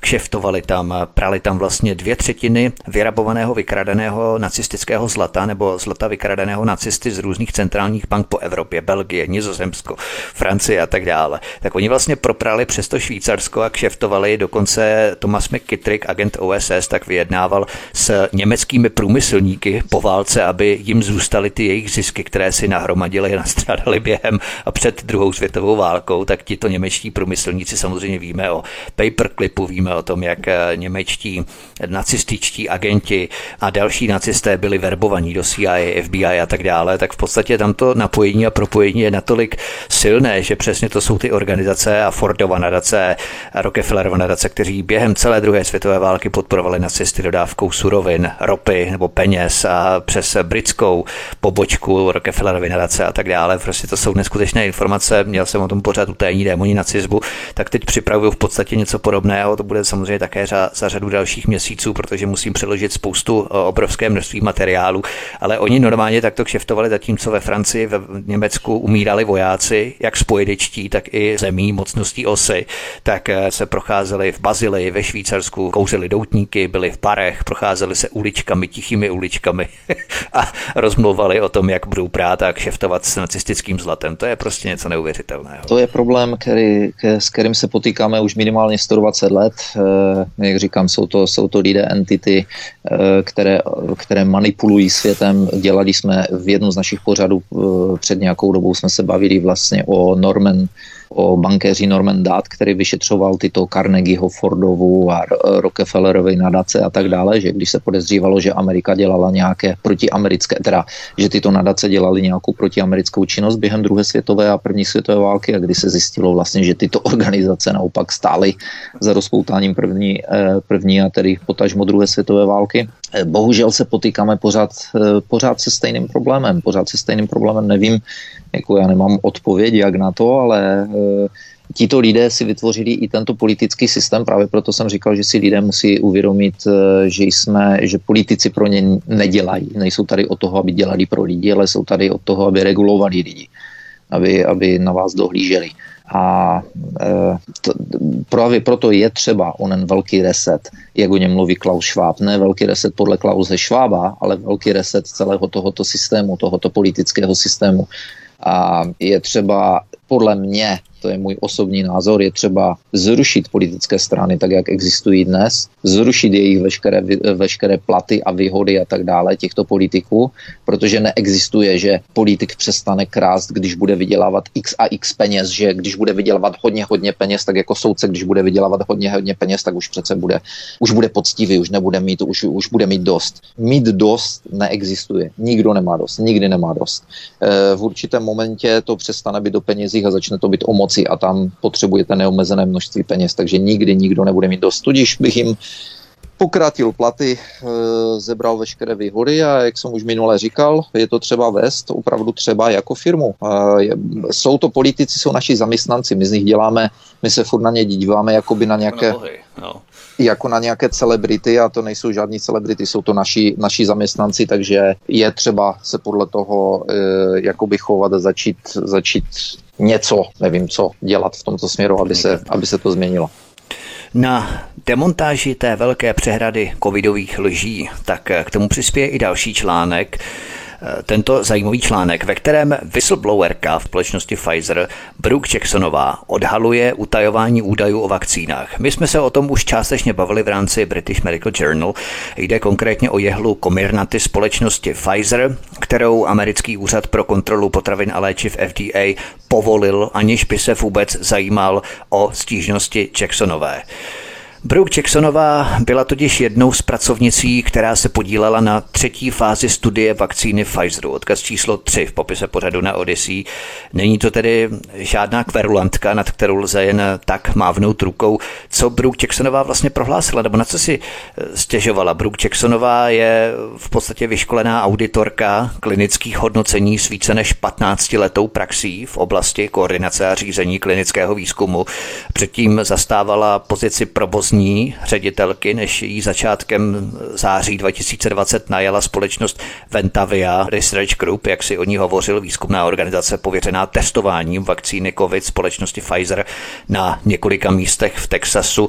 Jacksonovou zarazila absolutní chaotická povaha toho provozu. Takže když eh, tento člověk, tato žena, která byla přímo u toho, pronese taková vážná obvinění, všichni by měli stát na nohou, mlátit do hrnců a do kastrolů a troubit na poplach, ale my jsme o tom, já nevím, já ten mainstream nesleduju, ty taky ne, ale na 99% jsem přesvědčený o tom, že vůbec nic takového v těch objektivních nezávislých médiích nezaznělo, jak si dělají legraci z faktů, když je načapame na tom, že lžou, tak eh, oni si vlastně dělají legraci, mají to satiru, komičnost a vlastně nemyslí to vůbec vážně. Ale co vlastně tato Brooke Jacksonová řekla přesně o těch eh, vakcínách? Protože ty si tady zmínil, že ty průzkumy nebyly zaslepené, to znamená, že ti lidé věděli vlastně, jestli dostávají ostrý rostok, anebo eh, jestli dostávají placebo. Bylo to tak? Zmiňovala spoustu spoustu částí s ním byl rozhovor dělaný na Last American Vagabond, taky, eh, kde se o tom bavili skoro dvě hodiny a eh, zmiňovala věci, jako že účastníci nebyli po podání někce sledování klinickým personálem, to je, eh, to mimochodem, co ona zmiňuje, tak to už jsem slyšel od několika různých jiných zdrojů, kdy, kdy se prováděly na, na konci minulého roku, eh, pardon, minulý je 2021, kdy se prováděly na konci dva, roku 2020, tudíž před minulého roku, Aha. Uh, už pokusy na dobrovolnících, tak tohle jsem slyšel od všech. Přesně to, co ona zmiňuje, tak tohle jsem slyšel od všech. Takže, že účastníci nebyli sledováni po podání těch injekcí, Eh, pacienti, u nich se vyskytly nežádoucí účinky, nebyly vyhodnoceni a odchylky od protokolu nebyly hlášeny. Uh, injekční, injekční lahvíčky společnosti Pfizer byly skladovány při nevhodných teplotách. Laboratorní vzorky nebyly správně označovány. Přesně, jak říkám, přesně tohle jsem slyšel od spousty jiných lidí. Byla, uh, byla konference v senátor Johnson. Jim Jordan Eh, ne, ne, ne, ne, senátor Johnson, to je jiný. Senátor Johnson jde, jde potom, po této problematice už dlouhou dobu. Eh, kolegové eh, v Senátu ho někteří za to strašně nemají rádi, strašně na něho útočí, farmaceutický průmysl ho nemůže vystát, protože senátor Johnson si po, posi, pozývá doktory, vědce a svědky. A mimo jiné měl nedávno před, mě, před zhruba dvěmi, dvěma měsíci měl sezení, měl, pozval si takhle do Senátu uh, lidi, kteří, se po, kteří byli u začátku těchto výzkumů, to znamená, někde, byli, tam, byli tam, myslím, že tam byla lékařka, která tyto výzkumy, na těchto výzkumech se podílela, byli tam, jakoby, byla tam 12-letá holka, která je dneska na vozíčku a nespomenu si na její jméno, musí trmit přes, krmit přes trubici, která byla absolutně zdravá, ale zkoušeli na ní prostě vakcínu. Všichni, byla tam nějaká lékařská, lékařka z armády americké, Všichni tito lidé řekli společně a svorně, ať byli účastníky experimentu, anebo ať byli potom obětmi vakcíny, jako když už se vakcíny začaly podávat, nikdo, uh, žádná farmaceutická firma, ani CDC, ani FDA, i když byli přímo kon- konkrétně kontaktováni, byli tam jejich advokáti na tom sezení některých. Přímo i když je kontaktovali CDC, FDA, když kontaktovali Pfizer nebo Modernu, nebo, nebo tu třetí firmu. Ne, ne, nedostalo se jim žádné odpovědi, většinou, většinou nikdo nechtěl uh, následovat jejich zdravotní stav, nikdo nechtěl žádné výsledky, nic. A přesně tohle tam říkali, že u lidí, eh, při té testovací fázi u lidí, kteří byli, u kterých se projevily vedlejší účinky, byla tam jedna paní, která řekla, že se u ní začaly projevovat vedlejší účinky, oni okamžitě vyrazili, sto, vyrazili přestali s ní komunikovat. Ano? a měli následovat její zdravot, měli sledovat její zdravotní stav po několik eh, měsíců, teď, teď se nespomenu kolik, a ona řekla, že prostě e, přestala veškerá komunikace, přestal veškerý zájem, její zdravotní stav byl špatný, takže prostě se snažila je kontaktovat, jak Pfizer, tak potom CDC, e, snažila se jí říct, jako hele, já mám tak, takové, takové problémy, já potřebuju pomoc. Nic, vůbec nic. Žádný, ne, žádný zájem, žádná komunikace. Takže zcela evidentně oni vyřazovali z, z těchto výzkumných jakoby projektů, tak vyřazovali kohokoliv, u koho se začaly projevovat nějaké vedlejší reakce. Takže tímto opět zne, kompletně znehodnocovali a znevěrohodňovali všechny studie. FDA si toho byla podle všech dokumentů, které jsou nyní k dispozici, FDA si toho byla vědoma, plně vědoma, nicméně schválila vakcínu, tu, kterou si teď zmiňoval, e, i přesto, i přesto, že tyto dokumenty měla, e, to vychází najevo teprve teďka, že? ale bavili jsme se o tom, že FDA a CDC, jak říkal Peter McCulloch, že, jsou, že je prostě kozel zahradníkem, že to jsou organizace, které, jsou, které mají jasný konflikt zájmu a eh, je to, je to totál, jsou to totálně skorumpované organizace. Totiž pikantní je, že svědectví Brooke Jacksonové zveřejnil 2. listopadu 2021 v časopise British Medical Journal investigativní novinář Paul Tecker. Takže opět tu máme British Medical Journal, stejně jako ten otevřený dopis Marku Zuckerbergovi, lékaři, byl také publikovaný na British Medical Journal. Ten asi zlobí a je asi jasné, proč je tak hojně cenzurovaný na sociální síti Facebook. Jako všichni, jako všichni ostatní. Jako již zmiňovaný doktor Malone. Máme tu další pro změnu video, které je ale velmi zásadní. Americký kongresmen Jim Jordan chce po Centru pro kontrolu nemocí CDC, aby se například podívalo na přirozenou imunitu nebo imunitu po prodělání covidu. To se zatím v Kanadě a v USA zatím neakceptuje, vůbec se o tom nemluví. Je to prostě naprosté tabu. Odkaz číslo čtyři v popise pořadu na Odyssey. Tady se o tom také hovoří, to, jsou ta, to je ta trojice OTP, zná očkování, testování protilátky. Co přesně kongresmen Jim Jordan vyžaduje po CDC? Uh, tento rozhovor byl udělán, teď, jsem, uh, teď si nejsem jistý, s kým to bylo, byl to, byl to uh, nebyl to zaměstnanec CDC nebo FDA a byl to vědec, který není na jejich, který s nima nespolupracuje. A Jim Jordan začal ten rozhovor s tím, že se ho zeptal, uh, OK, jaký je rozpočet CDC roční, tak mu řekl, kolik je rozpočet roční, říká, rozpočet FDA je kolik, tak mu řekl kolik, takže došel k závěru, že, že eh, pak se ptal, kolik je tam zaměstnanců a uh, CDC, FDA a myslím NIH, to znamená tam, kde je Anthony Fauci, Eh, pod, ke, pod které patří Anthony Fauci, takže došel k celkovému číslu, že je tam asi 60 tisíc, eh, zhruba 30 eh, tisíc zaměstnanců a že jejich roční rozpočet je okolo 60 bilionů dolarů. Biliony v Čechách to máte jinak. Miliard. Miliard. Miliard? Miliard, OK. Hmm. Takže takže říkal, a to je zajímavé, a zkoumal někdo z nich e, přirozenou imunitu a ten vědec mu říká, ne, ne, neskoumal.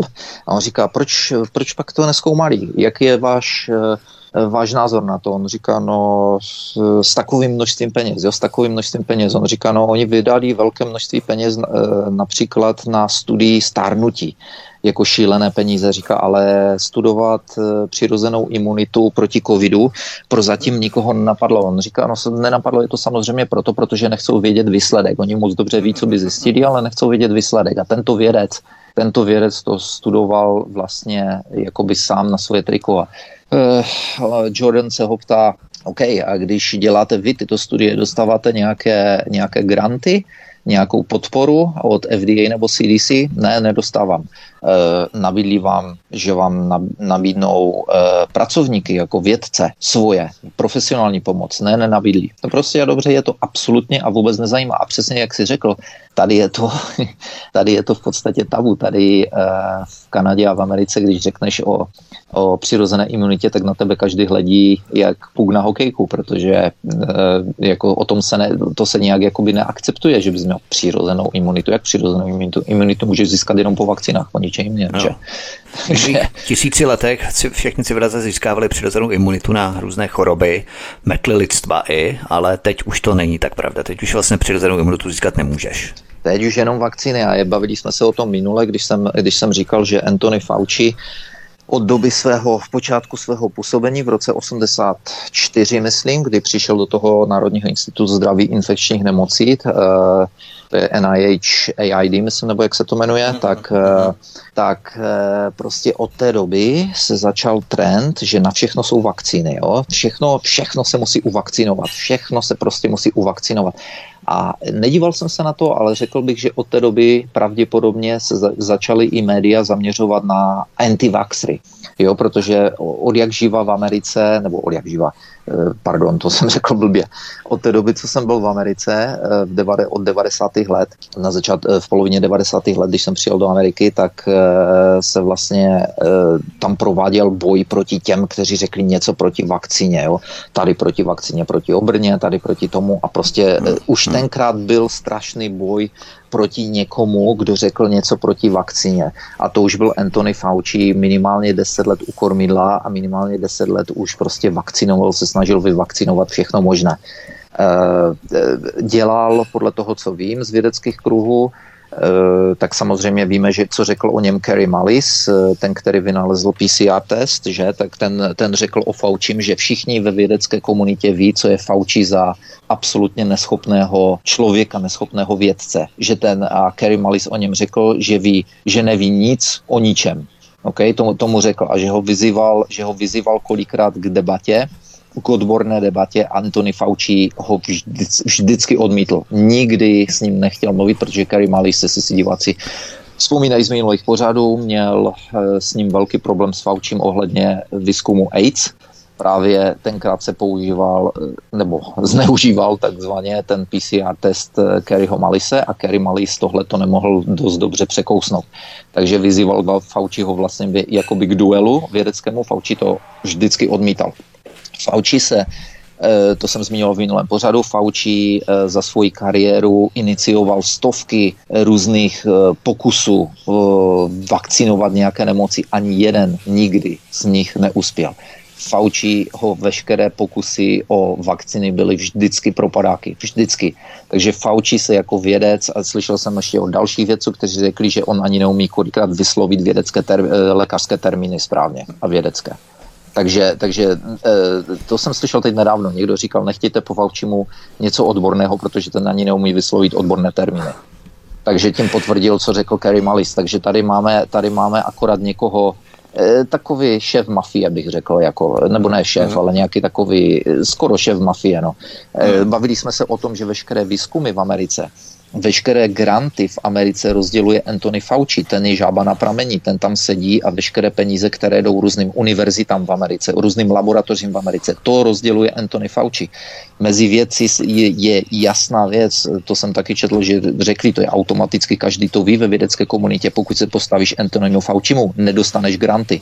Právě proto jsem říkal, že je daleko jednodušší skorumpovat věce než politika, protože politikovi musíš, politika musíš přesvědčit, musíš mu zaplatit vědce, nemusíš přesvědčovat vědci, nepřiklepneš další grant a půjde, eh, na ulici, bude, půjde hladem na ulici. Takže e, věc je daleko jednodušší ovinit a všichni v Americe věděli, že Antonimu Faucimu se prostě nestaví, protože ti vyskne pramen příjem peněz. Přesně tak, a ti věci to velmi dobře vědí, zatraceně velmi dobře to vědí a oni vědí, že by se taky jinde neuchytili, třeba jak ten politik, který potom může obchodovat třeba s teplou vodou nebo s čímkoliv. Prostě on je kecálista, on celý život neumí nic jiného než kecat v rámci politiky, tak on se potom někde uživí. Ale to je jenom tak humorně. Pojďme dál, abychom se posunuli jedním, kdo bude velmi bytý a kdo pocítí zvýšený počet úmrtí lidí po jehlách. Budou přirozeně pojišťovny. To se už také začíná dít. Podle generálního ředitele životní zdravotní pojišťovny One America v Indianě vzrostl počet úmrtí mezi lidmi ve věku 18 až 64 let o ohromných 40%. Odkaz číslo 5 v popise pořadu na Odyssey. To je ovšem naprostá pecka, co tento ředitel pojišťovny v Indianě vlastně tvrdí, kromě toho.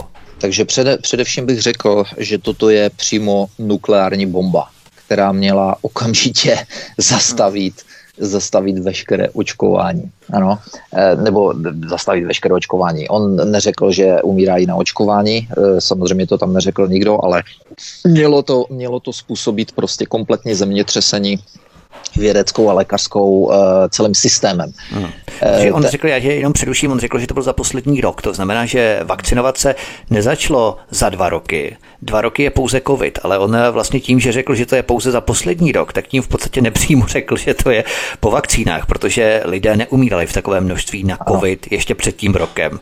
Kdyby to, řekl, kdyby to bylo na covid, tak by řekl dva roky, ale on řekl poslední rok. Přesně, COVID je dva roky, že Přesně, přesně. K tomu, se, k tomu jsem se chtěl právě dostat. Takže on zmínil uh, tyto všechny věci, které, které uh, řekl, tak to byla, aby posluchači rozuměli, byla to o, online uh, konference státu uh, státu Indiana, Indiana ne Idaho, státu Indiana, eh, pořádaná, pořádaná vládou, byli tam zástupci, zástupci firem, představitelé eh, firem různých. A mezi nimi byli i pojišťovny, tato životní pojišťovna, ředitel této životní pojišťovny. posluchačům musí být jasné, že e, pojišťovny, tento biznis si velice dobře hlídá veškerá data, do detailu si hlídají veškeré údaje, poněvadž je to jejich biznis, poněvadž e, na tom záleží, jestli můžou vyplácet nějaké škody nebo nemůžou, na tom záleží, jak, jak si budou nastavovat potom další pojistné, kolik za to budou e, účtovat a tak dále a tak dále. Ano, takže, takže data z pojišťoven jsou, bych řekl, jedny z nejdůležitějších a jedny z nejpřesnějších dat, protože jim jde o peníze. A e, ti budou utrácet velké peníze za to, aby měli co nejpřesnější údaje, kdy, kdo, jak a proč a z jakého důvodu. A, takže tato firma spravuje portfolio nějakých 100 bilion, e, tedy miliard českých dolarů, zaměstnává akorát, e, okolo 2400 zaměstnanců a e, tento ředitel řekl, že e, sledují um, že nárůst úmrtí mezi Američany ve věkové skupině 18 až 64 let o 40% za období pandemie, ale specificky za třetí a čtvrté čtvrtletí 2021. OK, uh, já jsem to video viděl, takže v jedné části toho, eh, ten jeho, uh, ten jeho vstup jsem viděl, takže v jedné části mi nebylo jasné nejdříve, jestli to je za dobu covidu, ale pak z toho vyplynulo, že to je vlastně za poslední rok, to znamená, to znamená za rok 2021 od začátku očkování a speciálně třetí a čtvrté čtvrtletí. Řekl, že e, tyto úmrtí jsou z mnoha různých důvodů. Ano, neřekl, že to je na covid, nebo, nebo e, řekl, že to není, že ne všechna úmrtí jsou klasifikována jako úmrtí na covid. Řekl mimo jiné, abyste rozuměli, tam řekl, to bych jakoby tak citoval, řekl, zvýšení umrtnosti o 10%, jenom o 10%, je normálně v tomto biznisu považováno za katastrofu, která se objeví jednou za 200 let. Okay? Takže zvýšení úmrtnosti o 10% v jejich biznisu, jakoby, eh, se je něco, co se objeví jednou za 200 let a jim se za třetí a čtvrté čtvrtletí navýšilo úmrtnost o 40% za půl roku se to převýšilo třikrát vlastně, nebo čtyřikrát, než při největší katastrofě během tak, 200 let. No, tak a řekl, že, řekl, že ne všechna, takže právě proto říkám, to je, prostě, to je prostě nukleární bomba, která měla okamžitě, tohle mělo být okamžitě ve všech médiích a z okolností jediní, kteří se toho chytli, prozatím, co jsem všim, si všiml, po, až po několika dnech, tak byl Robert Kennedy, Eh, který má ty stránky Children Health Defend Fund že, a publikaci The Defender, který je Robert Kennedy advokát, že je to synovec eh, Roberta Kennedyho, takže je Robert Kennedy Jr., mu říkají. Je to velký advokát v Americe, který teď jde proti, proti veškerým eh, covidovým opatřením a tak dále. Mimo jiné vydal knihu, nevím, jestli jsem to zmiňoval, vydal knihu uh, Real Anthony Fauci, tedy opravdový Anthony Fauci, v které, uh, v které publikuje veškeré věci o Anthony Fauci, o Billu Gatesovi a tak dále. Je to velice devastující kniha pro Anthonyho Fauciho a jde se po Kennedym jako ve velkém. Šli po něm vždycky, ale teď díky té knize teď, teď prý je to velice, velice zajímavé. Nicméně Kennedy má velké, velké zastání eh, v Americe v profesionál, mezi profesionál, ve vědecké komunitě, v lékařské komunitě, v advokátní komunitě a tak dále. Takže to bude velice zajímavý boj. Ale aby jsme se vrátili k tomuto řediteli pojišťovny. Mimo jiné zmínil, tedy zmínil, že ne všechna úmrtí, těch 40% nárůst, jsou klasifikovaná jako úmrtí na COVID. Okay? Taktéž e, řekl, že se jim navýšilo v ten, samým, v, ten samým, v ten samý čas se jim navýšilo plnění pojistných událostí z důvodu krátkodobých a dlouhodobých e, poškození nebo pracovních neschopností, dá se říct. Jo? A v tom samém rozhovoru, v, tom, v, té, v té samé relaci uh, řekl z, uh, ředitel Združení nemocnic ve státě Indiana, že nemocnice se jim plní pacienty se všemi možnými problémy. Takže druhý člověk, který řekl, že se jim začínají plnit špitály, teď v, to, v, tom, uh, v tomto posledním období, pacienty se všemi možnými uh, problémy. Eh, potom promluvila hlavní doktorka státu Indiana, eh, nějaká Lindsay Weaver, a řekla, že nemocnice v Indiáně jsou teď plnější než minulý rok před počátkem vakcinování. Znovu, tohle bylo uh, konference na konci roku 2021. No, okay? Plnější než během covidu. Minulý plnější rok. než během covidu. Ale pacientů s covidem v nemocnicích a úmrtí na covid je signifikantně méně než minulý rok. Takže všichni vlastně potvrdí, jakoby eh, dá se říct, že se všichni tito tři lidé shodli na tom, že, ten, že v roce 2021 po začátku vakcinování je razantně přibylo uh, úmrtí a poškození na zdraví, dlouhodobých a krátkodobých, speciálně tedy v tom třetím a čtvrtém čtvrtletí, tedy v druhé polovině 2021. E, začínají se plnit nemocnice lidmi s různými problémy, ale umrtí a ko, e, na covid, tady řekla ta hlavní doktorka, že umrtí na covid, já jsem se díval na jejich grafy, tak opravdu to jde dolů a e, pacientů s covidem opravdu ty čísla jdou dolů také. Já musím říct, že já jsem se díval například na, já sleduju e, vládní stránky různých provincií a třeba na provincii Ontario to má krásně uděláno, že tam se podíváte na jejich státní stránky statistik covidu, takže tam to jde v podstatě taktéž dolů, ale co je na tom nejzajímavější, když se podíváte na grafy očkovaných, neočkovaných, co se divím, že ještě nezrušili, ale mají to tam pořád, tak eh, vidíte krásně, že začíná přibývat, eh, například naposledy jsem se díval, že na jednotkách intenzivní péče jsou očkovaní, neočkovaní tak půl na půl a myslím, že to je s covidem. A na, v v nemocnicích, jako ne na, na jípce, ale v nemocnicích, takže s normálními nějakými problémy, tak jsou očkovaní v naprosté většině, tři čtvrtiny očkovaných, čtvrtina neočkovaných. Okay? Ale v televizi, když si pustíte televizi, například z Ontaria, tak všiml jsem si zajímavé věci. Přestali mluvit o pandemii neočkovaných, ano. Řekli, že mám, uh, už mluví jenom tím stylem. Máme strašné čísla nárůstu infekcí, je, zastavíme to jedině očkování. Ale už všiml jsem si, nevím, jestli je to náhoda, ale všiml jsem si, že už nikdo nemluví o pandemii neočkovaných. Nevím, jestli to náhodou není tady kvůli tomu, že všude už vycházejí eh, data že neočkovaných je daleko méně s problémy než těch očkovaných a jestli to není kvůli tomu, že už vlastně vychází čím dál tím víc důkazů a čím dál tím víc jako i oficiálních lidí, lidí mluví o tom, že, to vakcín, že ty vakcíny vlastně nezabírají, jo? takže nevím. Nicméně, aby jsme se vrátili tady k tomuto rozhovoru z té, z té Indiány, a tohle je absolutní bomba, které se nikdo, jak říkám, kromě k alternativy, kromě Kennedyho nechytil. Eh, tohle mělo být, tohle mělo být na tohle mělo být všude.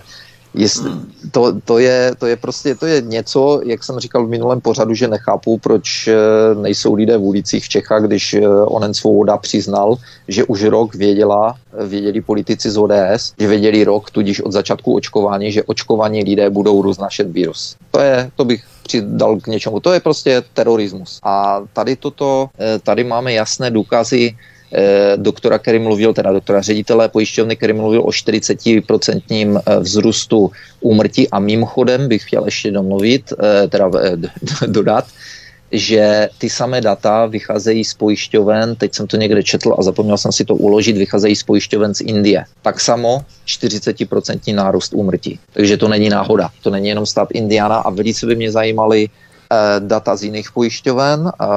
To bude mít, ten jeden článek říkal, že to je prostě gold mine, že to je zlatá, zla, eh, jak se to řekne, zlatá žíla. Zlatá žíla. Že údaje z pojišťoven budou zlatá žíla informací. Přesně toho, tak, co protože se je to děje. samozřejmě nesmírně štve, oni se to nesmírně hlídají, protože jim jde o zisky. Myslíš, že by se mohlo stát, že by se paradoxně démoni porvali mezi sebou?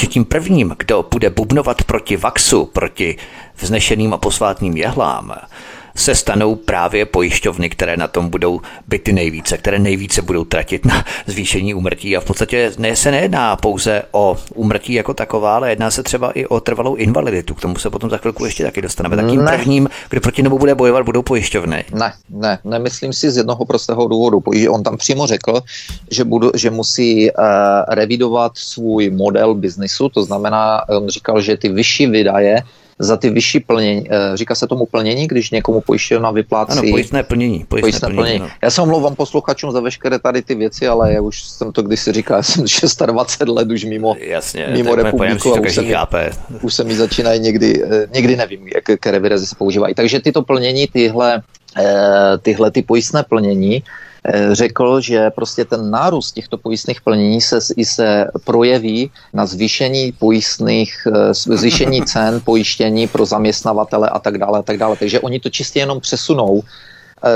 na konečného zákazníka. Že více peněz a horší péče. To je něco a... podobného, jak třeba po 11. září, kdy si nechal onen Larry Silverstein, tak si nechal pojistit právě komplex budov Světového obchodního centra, jedničku, dvojku, sedmičku, šestku a tak dále. Měl tam asi pět nebo šest budov. Nechal si je pojistit proti terorismu a pojišťovny sice mu vyplatili ty pojistky, ale zároveň si zvýšili, nevím jestli 300% krát, pojistky proti terorismu. To ano. znamená, ty pojišťovny na tom potom ve finále vydělali, protože každému, kdo se u nich pojistil, tak zvýšili pojistku o riziko proti terorismu. Přesně tak a pojišťovny, pojišťovny jsou v biznisu na vydělávání peněz a ne, na, ne v biznisu ověřování eh, nebo vynášení faktů na veřejnost ano, nebo podobně. Jim to je úplně jedno a taky v, tomto, v tom pořadu, kdyby, eh, v tom videu z té konference tak e, já, jsem, já jsem se na to díval a říkám, tohle je absolutně jasné, jako řekněte to slovo, řekněte to slovo, vakcíny, jako jo, protože to už bylo tak jasné, to bylo tak, tak jasné, o čem mluví tento rok, tento rok a třetí a čtvrté čtvrtletí a z neznámých důvodů nebo z nespecifikovaných důvodů a není to na covid a tak dále. Co kdybyste tak řekli, že třeba je nárůst myokardu, jo, e, o čem mluví Peter McCulloch, který říkal, že prostě v životě neviděl takový šílený nárůst myokardu u mladých lidí, to, co vidí teď. Bavili jsme se o tom v minulém pořadu, už jsem zapomněl ty data, ale on říkal, že tam to je třeba e, za rok, že je to třeba 100 případů nebo podobně a říká, najednou jich má tisíce. Jako jo, takže on říkal, tohle není, eh, tohle není normální a někde jsem viděl, někde jsem viděl takovou jakoby karikaturu a myslím, že to bylo právě na tenhle ten rozhovor a na tu Indii, kdy tam byl ten slon jak eh, v americkém v Americe se říká elephant in a room, to znamená slon... slon v místnosti, že přehlédnou slona v místnosti. Jo, jo, jo. Tak že, velký a oni ho přehlédnou. Že ten slon hmm. tam stojí, ale všichni dělají, že tam není. Jo, že, ta, že, tam, že, ta, že tam nic není v tom pokoji, že ten pokoj prázdný, že ho nikdo nevidí. Takže tam to bylo právě, ten slon tam stál v té místnosti a tam bylo něco napsané jako 40% úmrtí z vakcín a tak dále a všichni tam dělali jako že nic.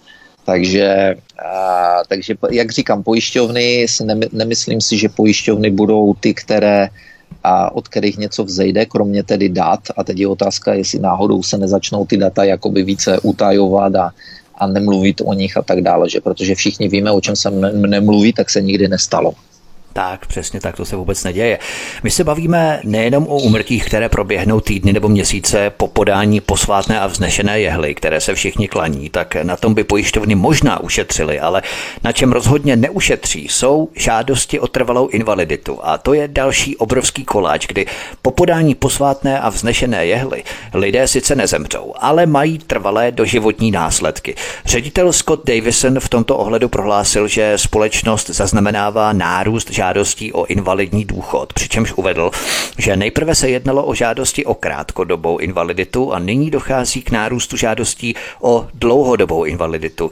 A jak by řekli naši uctívači jehly, nesouvisí, anebo podle nové metodiky chybí kontext. A mimochodem na téže tiskové konferenci, kde vystoupil Scott Davison, té pojišťovny z Indiany, One America, tak vystoupil také Brian Tebor, prezident asociace nemocnic v Indiáně a ten zase uvedl, že nemocnice v celém státě jsou zaplavené pacienty s mnoha různými onemocněními. A to další doktorka Lindsay Vibrová, jak si ji zmiňoval, tak eh, to je lékařka ve státě Indiana. A ona to objasnila, když uvedla, cituji, počet hospitalizací ve státě je nyní vyšší než před zavedením vakcíny COVID-19 před rokem a ve skutečnosti je vyšší než za posledních pět let tak to už by měl Albert Burla fakt hodit ručník do rinku a zdrhat přes plot, aby ho lidé neukamenovali, ale ono se píká pořád dál a připravují se další dávky a další dávky, pořád ten podvod jede dál. No a není divu, když eh, tady vidíme jasně, o čem mluvili, tak není divu, že se toho vůbec nikdo nechytl, tady této konference. Eh, zvlášť když eh, ten ředitel řekl, eh, když mluvil o tom, že jenom těch 10% navýšení je událost, která se stává jednou za dlouhou, dlouhou dobu, že? takže jak říkám, to je prostě nukleární bomba, je úplně jasné, že se toho, proč se toho nikdo z médií nechytl. Pojďme na poslední záležitost, kterou tady máme v dnešním programu. Vedle Indiány tu máme další hlášení z Louisiany a to se týká dalšího článku. Více dětí umírá na COVID vakcínu než na samotný COVID.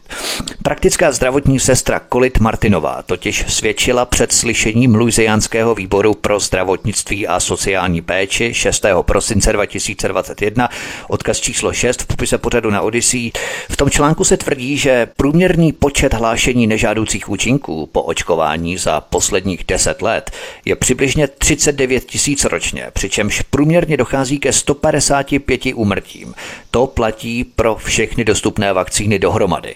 Ovšem jenom na očkování vakcínou COVID dnes připadá 983 756 hlášení nežádoucích účinků k 17. prosinci 2021, včetně 20 622 úmrtí. A to prý ještě ani nezahrnuje faktor podhodnocení, o kterém víme, že je významný. To jsou neuvěřitelné informace, takže za 10 let bylo na všechny vakcíny dohromady v Americe hlášených 155 úmrtí za každý rok. To znamená 1550, 1500 úmrtí za 10 let. Zatímco na vakcínu COVID, jenom na vakcínu COVID, protože předtím to bylo na všechny vakcíny dohromady a za 10 let zemřelo zhruba 1500 lidí. Když to dnes na pouhou vakcínu COVID oficiálně hlášeno 20 622 úmrtí za pouhý rok. A to jsou přiznaná úmrtí. To znamená 20 a půl tisíců lidí zemřelo za pouhý jeden rok na vakcínu proti covidu, zatímco během předchozích deseti let umíralo zhruba 1500 lidí, to znamená 155 lidí za rok na všechny vakcíny dohromady. Tohle je prostě neuvěřitelné, 155 lidí za jeden rok na všechny vakcíny dohromady, 155 úmrtí za jeden rok versus 20,5 tisíce mrtvých za jeden rok a to pouze v rámci jedné vakcíny proti covidu. To je prostě ohrobující a přesně to dokresluje data od ředitele pojišťovny One America Scotta Davisna. Naprosto neuvěřitelné číslo, to jsou prostě oficiální údaje vedené v tom článku, to je opravdu genocida prvního řádu, já nevím, co to všechno říct. Prostě ten... 155 lidí za rok versus 20,5 tisíců lidí za rok mrtvých.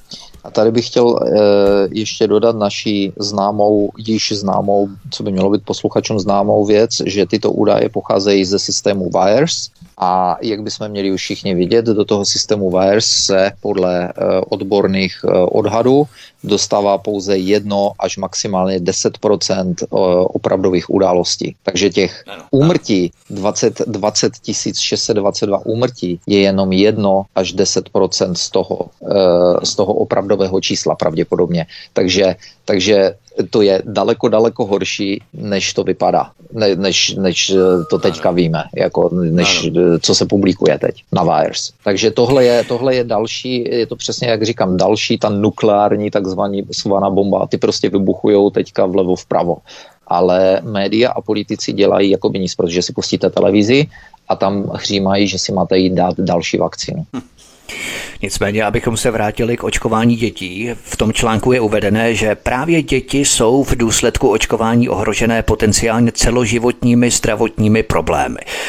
Jako jeden z nejčastějších problémů se ukázala myokarditida, tedy zánět srdce, zejména u chlapců. Myokarditida je nepřímo uměrná věku, takže riziko je tím vyšší, čím je dítě mladší. Ano, to znamená, že když stříknou ten rozkok do půlročního tělíčka, miminka, tak to riziko je ještě daleko vyšší. A ti genocidní psychopati tohle prostě zamlčují, tlemí se do obrazovky a píchat, píchat, píchat posvátnou vznešenou jehlu. Já fakt nevím, co ještě ty lidi musí probudit. Tohle jsou oficiální data v rámci i té myokarditidy. To, to, je, to je neuvěřitelné. Tohle v podstatě uh, potvrdil i Peter McCullough, když jsme se o tom bavili, že když řekl, ano, že viděl... Kardiolog, ano, ano, který, který řekl, že za rok vidí maximálně něco okolo 100 uh, eh, případů myokardu u mladých lidí a říkal, že dnes jsou to tisíce, že to není náhoda. Že? Takže ta, e, další člověk, který toto potvrzuje. A e, bylo by, jak říkám, bylo by velice dobré, kdyby čím dál tím víc lékařů začalo promlouvat a těší mě, že v Čechách se lékaři začali zvedat a že vystupují veřejně, že natáčejí videa a tak dále. Je třeba, aby více a více této veřejné komunity Eh, promlouvalo a postavilo se, protože já si myslím, že tohle je eh, pravděpodobně cesta k probouzení těch dalších a dalších lidí. Jako on se postupně já vím, že se bavíme o tom, že některým lidem není pomoci, nebo že většině lidem, lidem není pomoci, ale tak teď jsme kdysi se oni bavili... se odfiltrují, oni se odfiltrují těmi dávkami. to je morbidní, ale tak, je to tak. tak, tak ale kdysi jsme se bavili o tom taky, že my dva jsme byli strašní proameričani a tak dále, že konkrétně já teda, že, jsme, ano, že na Ameriku taky, no. jsem nenechal šáhnout, že, to, že prostě Amerika v životě nikdy nic nemohla udělat špatného a všechny takové věci, které jsem dostával e-maily třeba od mojí maminky o tomto, tak jsem říkal, že to jsou ty e-maily, co si ti duchoci no. rozesílají mezi sebou, nebo tenkrát ještě nebyla v duchodu, ti staří lidi, že byl jsem takový ten klasický, zeberte jim počítač, protože to není možné, jako, jo, a, a probudili jsme se taky, no, ale vzalo nám to hmm. nějaký čas. Přesně tak, přesně to si taky pamatuju, bohužel. To jsme byli hodně lidí z nás, stejně tak, jako když jsme třeba cinkali klíčemi na Václavské náměstí v roce 89, já tedy ne, protože mě bylo málo let, ale mnozí lidé to tak dělali, potom také prostřeli, ale mnozí jsou právě zastydlí v rámci té posametové euforie, v rámci Václava Havla těch eh, floskulích pravicových mechanicky stále dokola opakovaných o neviditelné ruce trhu a oni to pořád opakují o těch ruských švábech. Oni jsou pořád v tom takovém tom bipolárním světě, kde v podstatě nevidějí tu unilateralitu toho světa, která je teď eh, naprosto jasná, ale my jsme samozřejmě byli něco podobného v rámci té Ameriky ohledně roku 2001, Afghánistán, Irák, wow, super, konečně těmto Arabáčům to nandají, že i když ty arabáče určitě nemáme v lásce, ale prostě to rozmíchává neustále další napětí a vlastně teď vidíme, že ty války v podstatě byly vedené úplně za jiným účelem než nějaké odplaty nebo odvety a tak dále. Ale abychom se vrátili k tomu článku, tohle se netýká ale pouze Ameriky. Britské údaje ukazují, že počet úmrtí mezi dospívajícími prudce vzrostl od doby, kdy tato věková skupina získala nárok na očkování COVID v období od týdne končícího 26. červnem do týdne končícího 18. zářím 2020. Bylo hlášeno 148 úmrtí mezi mladými lidmi ve věku 15 až 19 let. Ve stejných týdnech roku 2021, to znamená o rok později, došlo v této věkové skupině o 217 úmrtí více což představuje nárůst o 47%. To znamená červenec až září 20 bylo o 47% méně než o rok později, než v roce 2021. My prostě sledujeme, jak ta data prosakují ve většině zemích, kde je nejvíce opíchaných. Tam je nejvíce covidu. Portugalsko, Španělsko, Francie, Německo, Amerika, Irsko nebo Velká Británie, nemluvě o Izraeli. To jsou stěžejní skutečnosti, se kterým by se měli lidé opravdu obeznamovat. Naštěstí tedy aspoň u nás ti, kteří poslouchají nás na alternativě, ale prostě to jsou opravdu zásadní data a to prostě, jak si říkal, prosakuje ve všech zemích, kde je nejvíce opíchaných a tam je nejvíce covidu. Je to tak, abych tady zmínil ještě eh, to, co jsme zmiňovali, zmiňovali minule, Indii například, že kde jsme jasně viděli nejenom uh, vakcíny, ale i, i ten ivermectin, uh, ivermectin uh, co způsobuje, kdy v, v provincii, v Prudeš, myslím se jmenuje, kdy se jim drasticky zvýšily čísla případů, když přestali eh, používat ivermectin a začali vakcinovat a naopak se drasticky zase snížili a do dneška prý tam nemají problémy o, po, to, po té, co zavedli znovu ivermectin a e, včasnou léčbu a přestali se orientovat na vakcíny. Takže ty údaje jsou všude kolem nás, jenom je třeba je vidět. Musíme je pozbírat a složit dohromady jako mozaiku. Ale poslední věc, ta zdravotní sestra Kolet Martinová svědčila tedy před eh, slyšením Luiziánského výboru pro zdravotnictví a sociální péči 6. prosince 2021 a Kolet Martinová tvrdí, že ona a její kolegové byli svědky děsivých reakcí na očkování COVID u dětí, včetně krevních sraženin, srdečních záchvatů, encefalopatie a arytmí. Přesto všechno jsou její obavy jednoduše odmítané. Mezi staršími těmi pacienty zaznamenala nárůst pádů a akutní nástup zmatenosti, bez jakékoliv známé etymologie.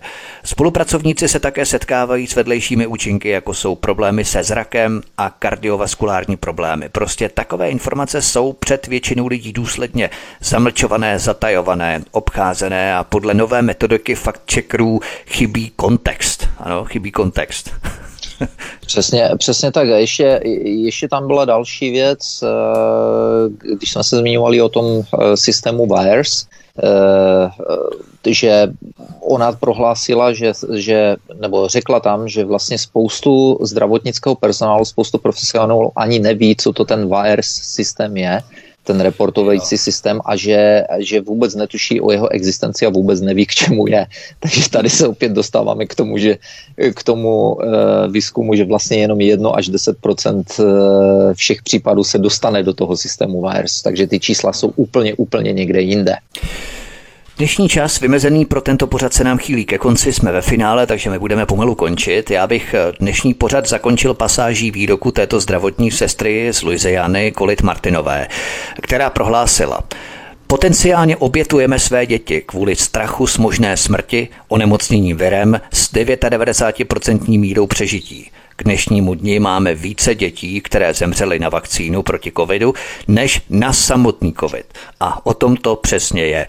To znamená, milí posluchači, řešme samotnou podstatu, neřešme pouze technikálie, ale základ, který tohle všechno, o čem jsme si tu celou dobu povídali, zastřešuje. Tedy více dětí a potažmo více lidí dnes umírá na samotné vakcíny, než samotný covid jako takový. Ta oficiální data, která jsme tu dnes odprezentovali, to odhalují stále jasněji.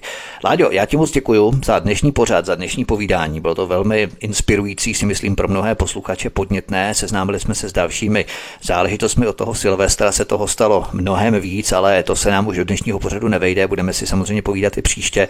Ale máme tady další porci novinek ze zahraničí, které se staly a které se nahromadily, které jsme museli tento pořad okomentovat. Láďo, díky moc, mě se hezky a příště naslyšenou. Zde loučím se Vítku a loučím se s posluchači a naslyšenou příště. Tento i ostatní pořady si, milí posluchači, stáhněte do vašeho MP3 přehrávače, počítače, mobilního telefonu nebo notebooku na stránkách svobodného vysílače na mateřském webu ve formátu MP3, anebo zavítejte na kanál Odyssey a tady přes eh, mobilní aplikace nebo na vašem počítači si můžete pustit tyto pořady, což eh, preferujeme. Prosím, samozřejmě nám zanechte komentáře, vaše postřehy, návrhy, dojmy, anebo třeba nějaké další informace, ke kterým jste se vy dostali a na které jsme třeba my zapomněli. A budeme se těšit eh, příště na vás od mikrofonu svobodného vysílače Studia Tapin Rádia nebo na kanále Odisí vás zdraví vítek, mějte se krásně, zůstaňte s námi, pátrejte, bádejte po nových informací, jako to děláme my, protože jedině to nás dělí od ostatního majoritního stáda. Hezký večer.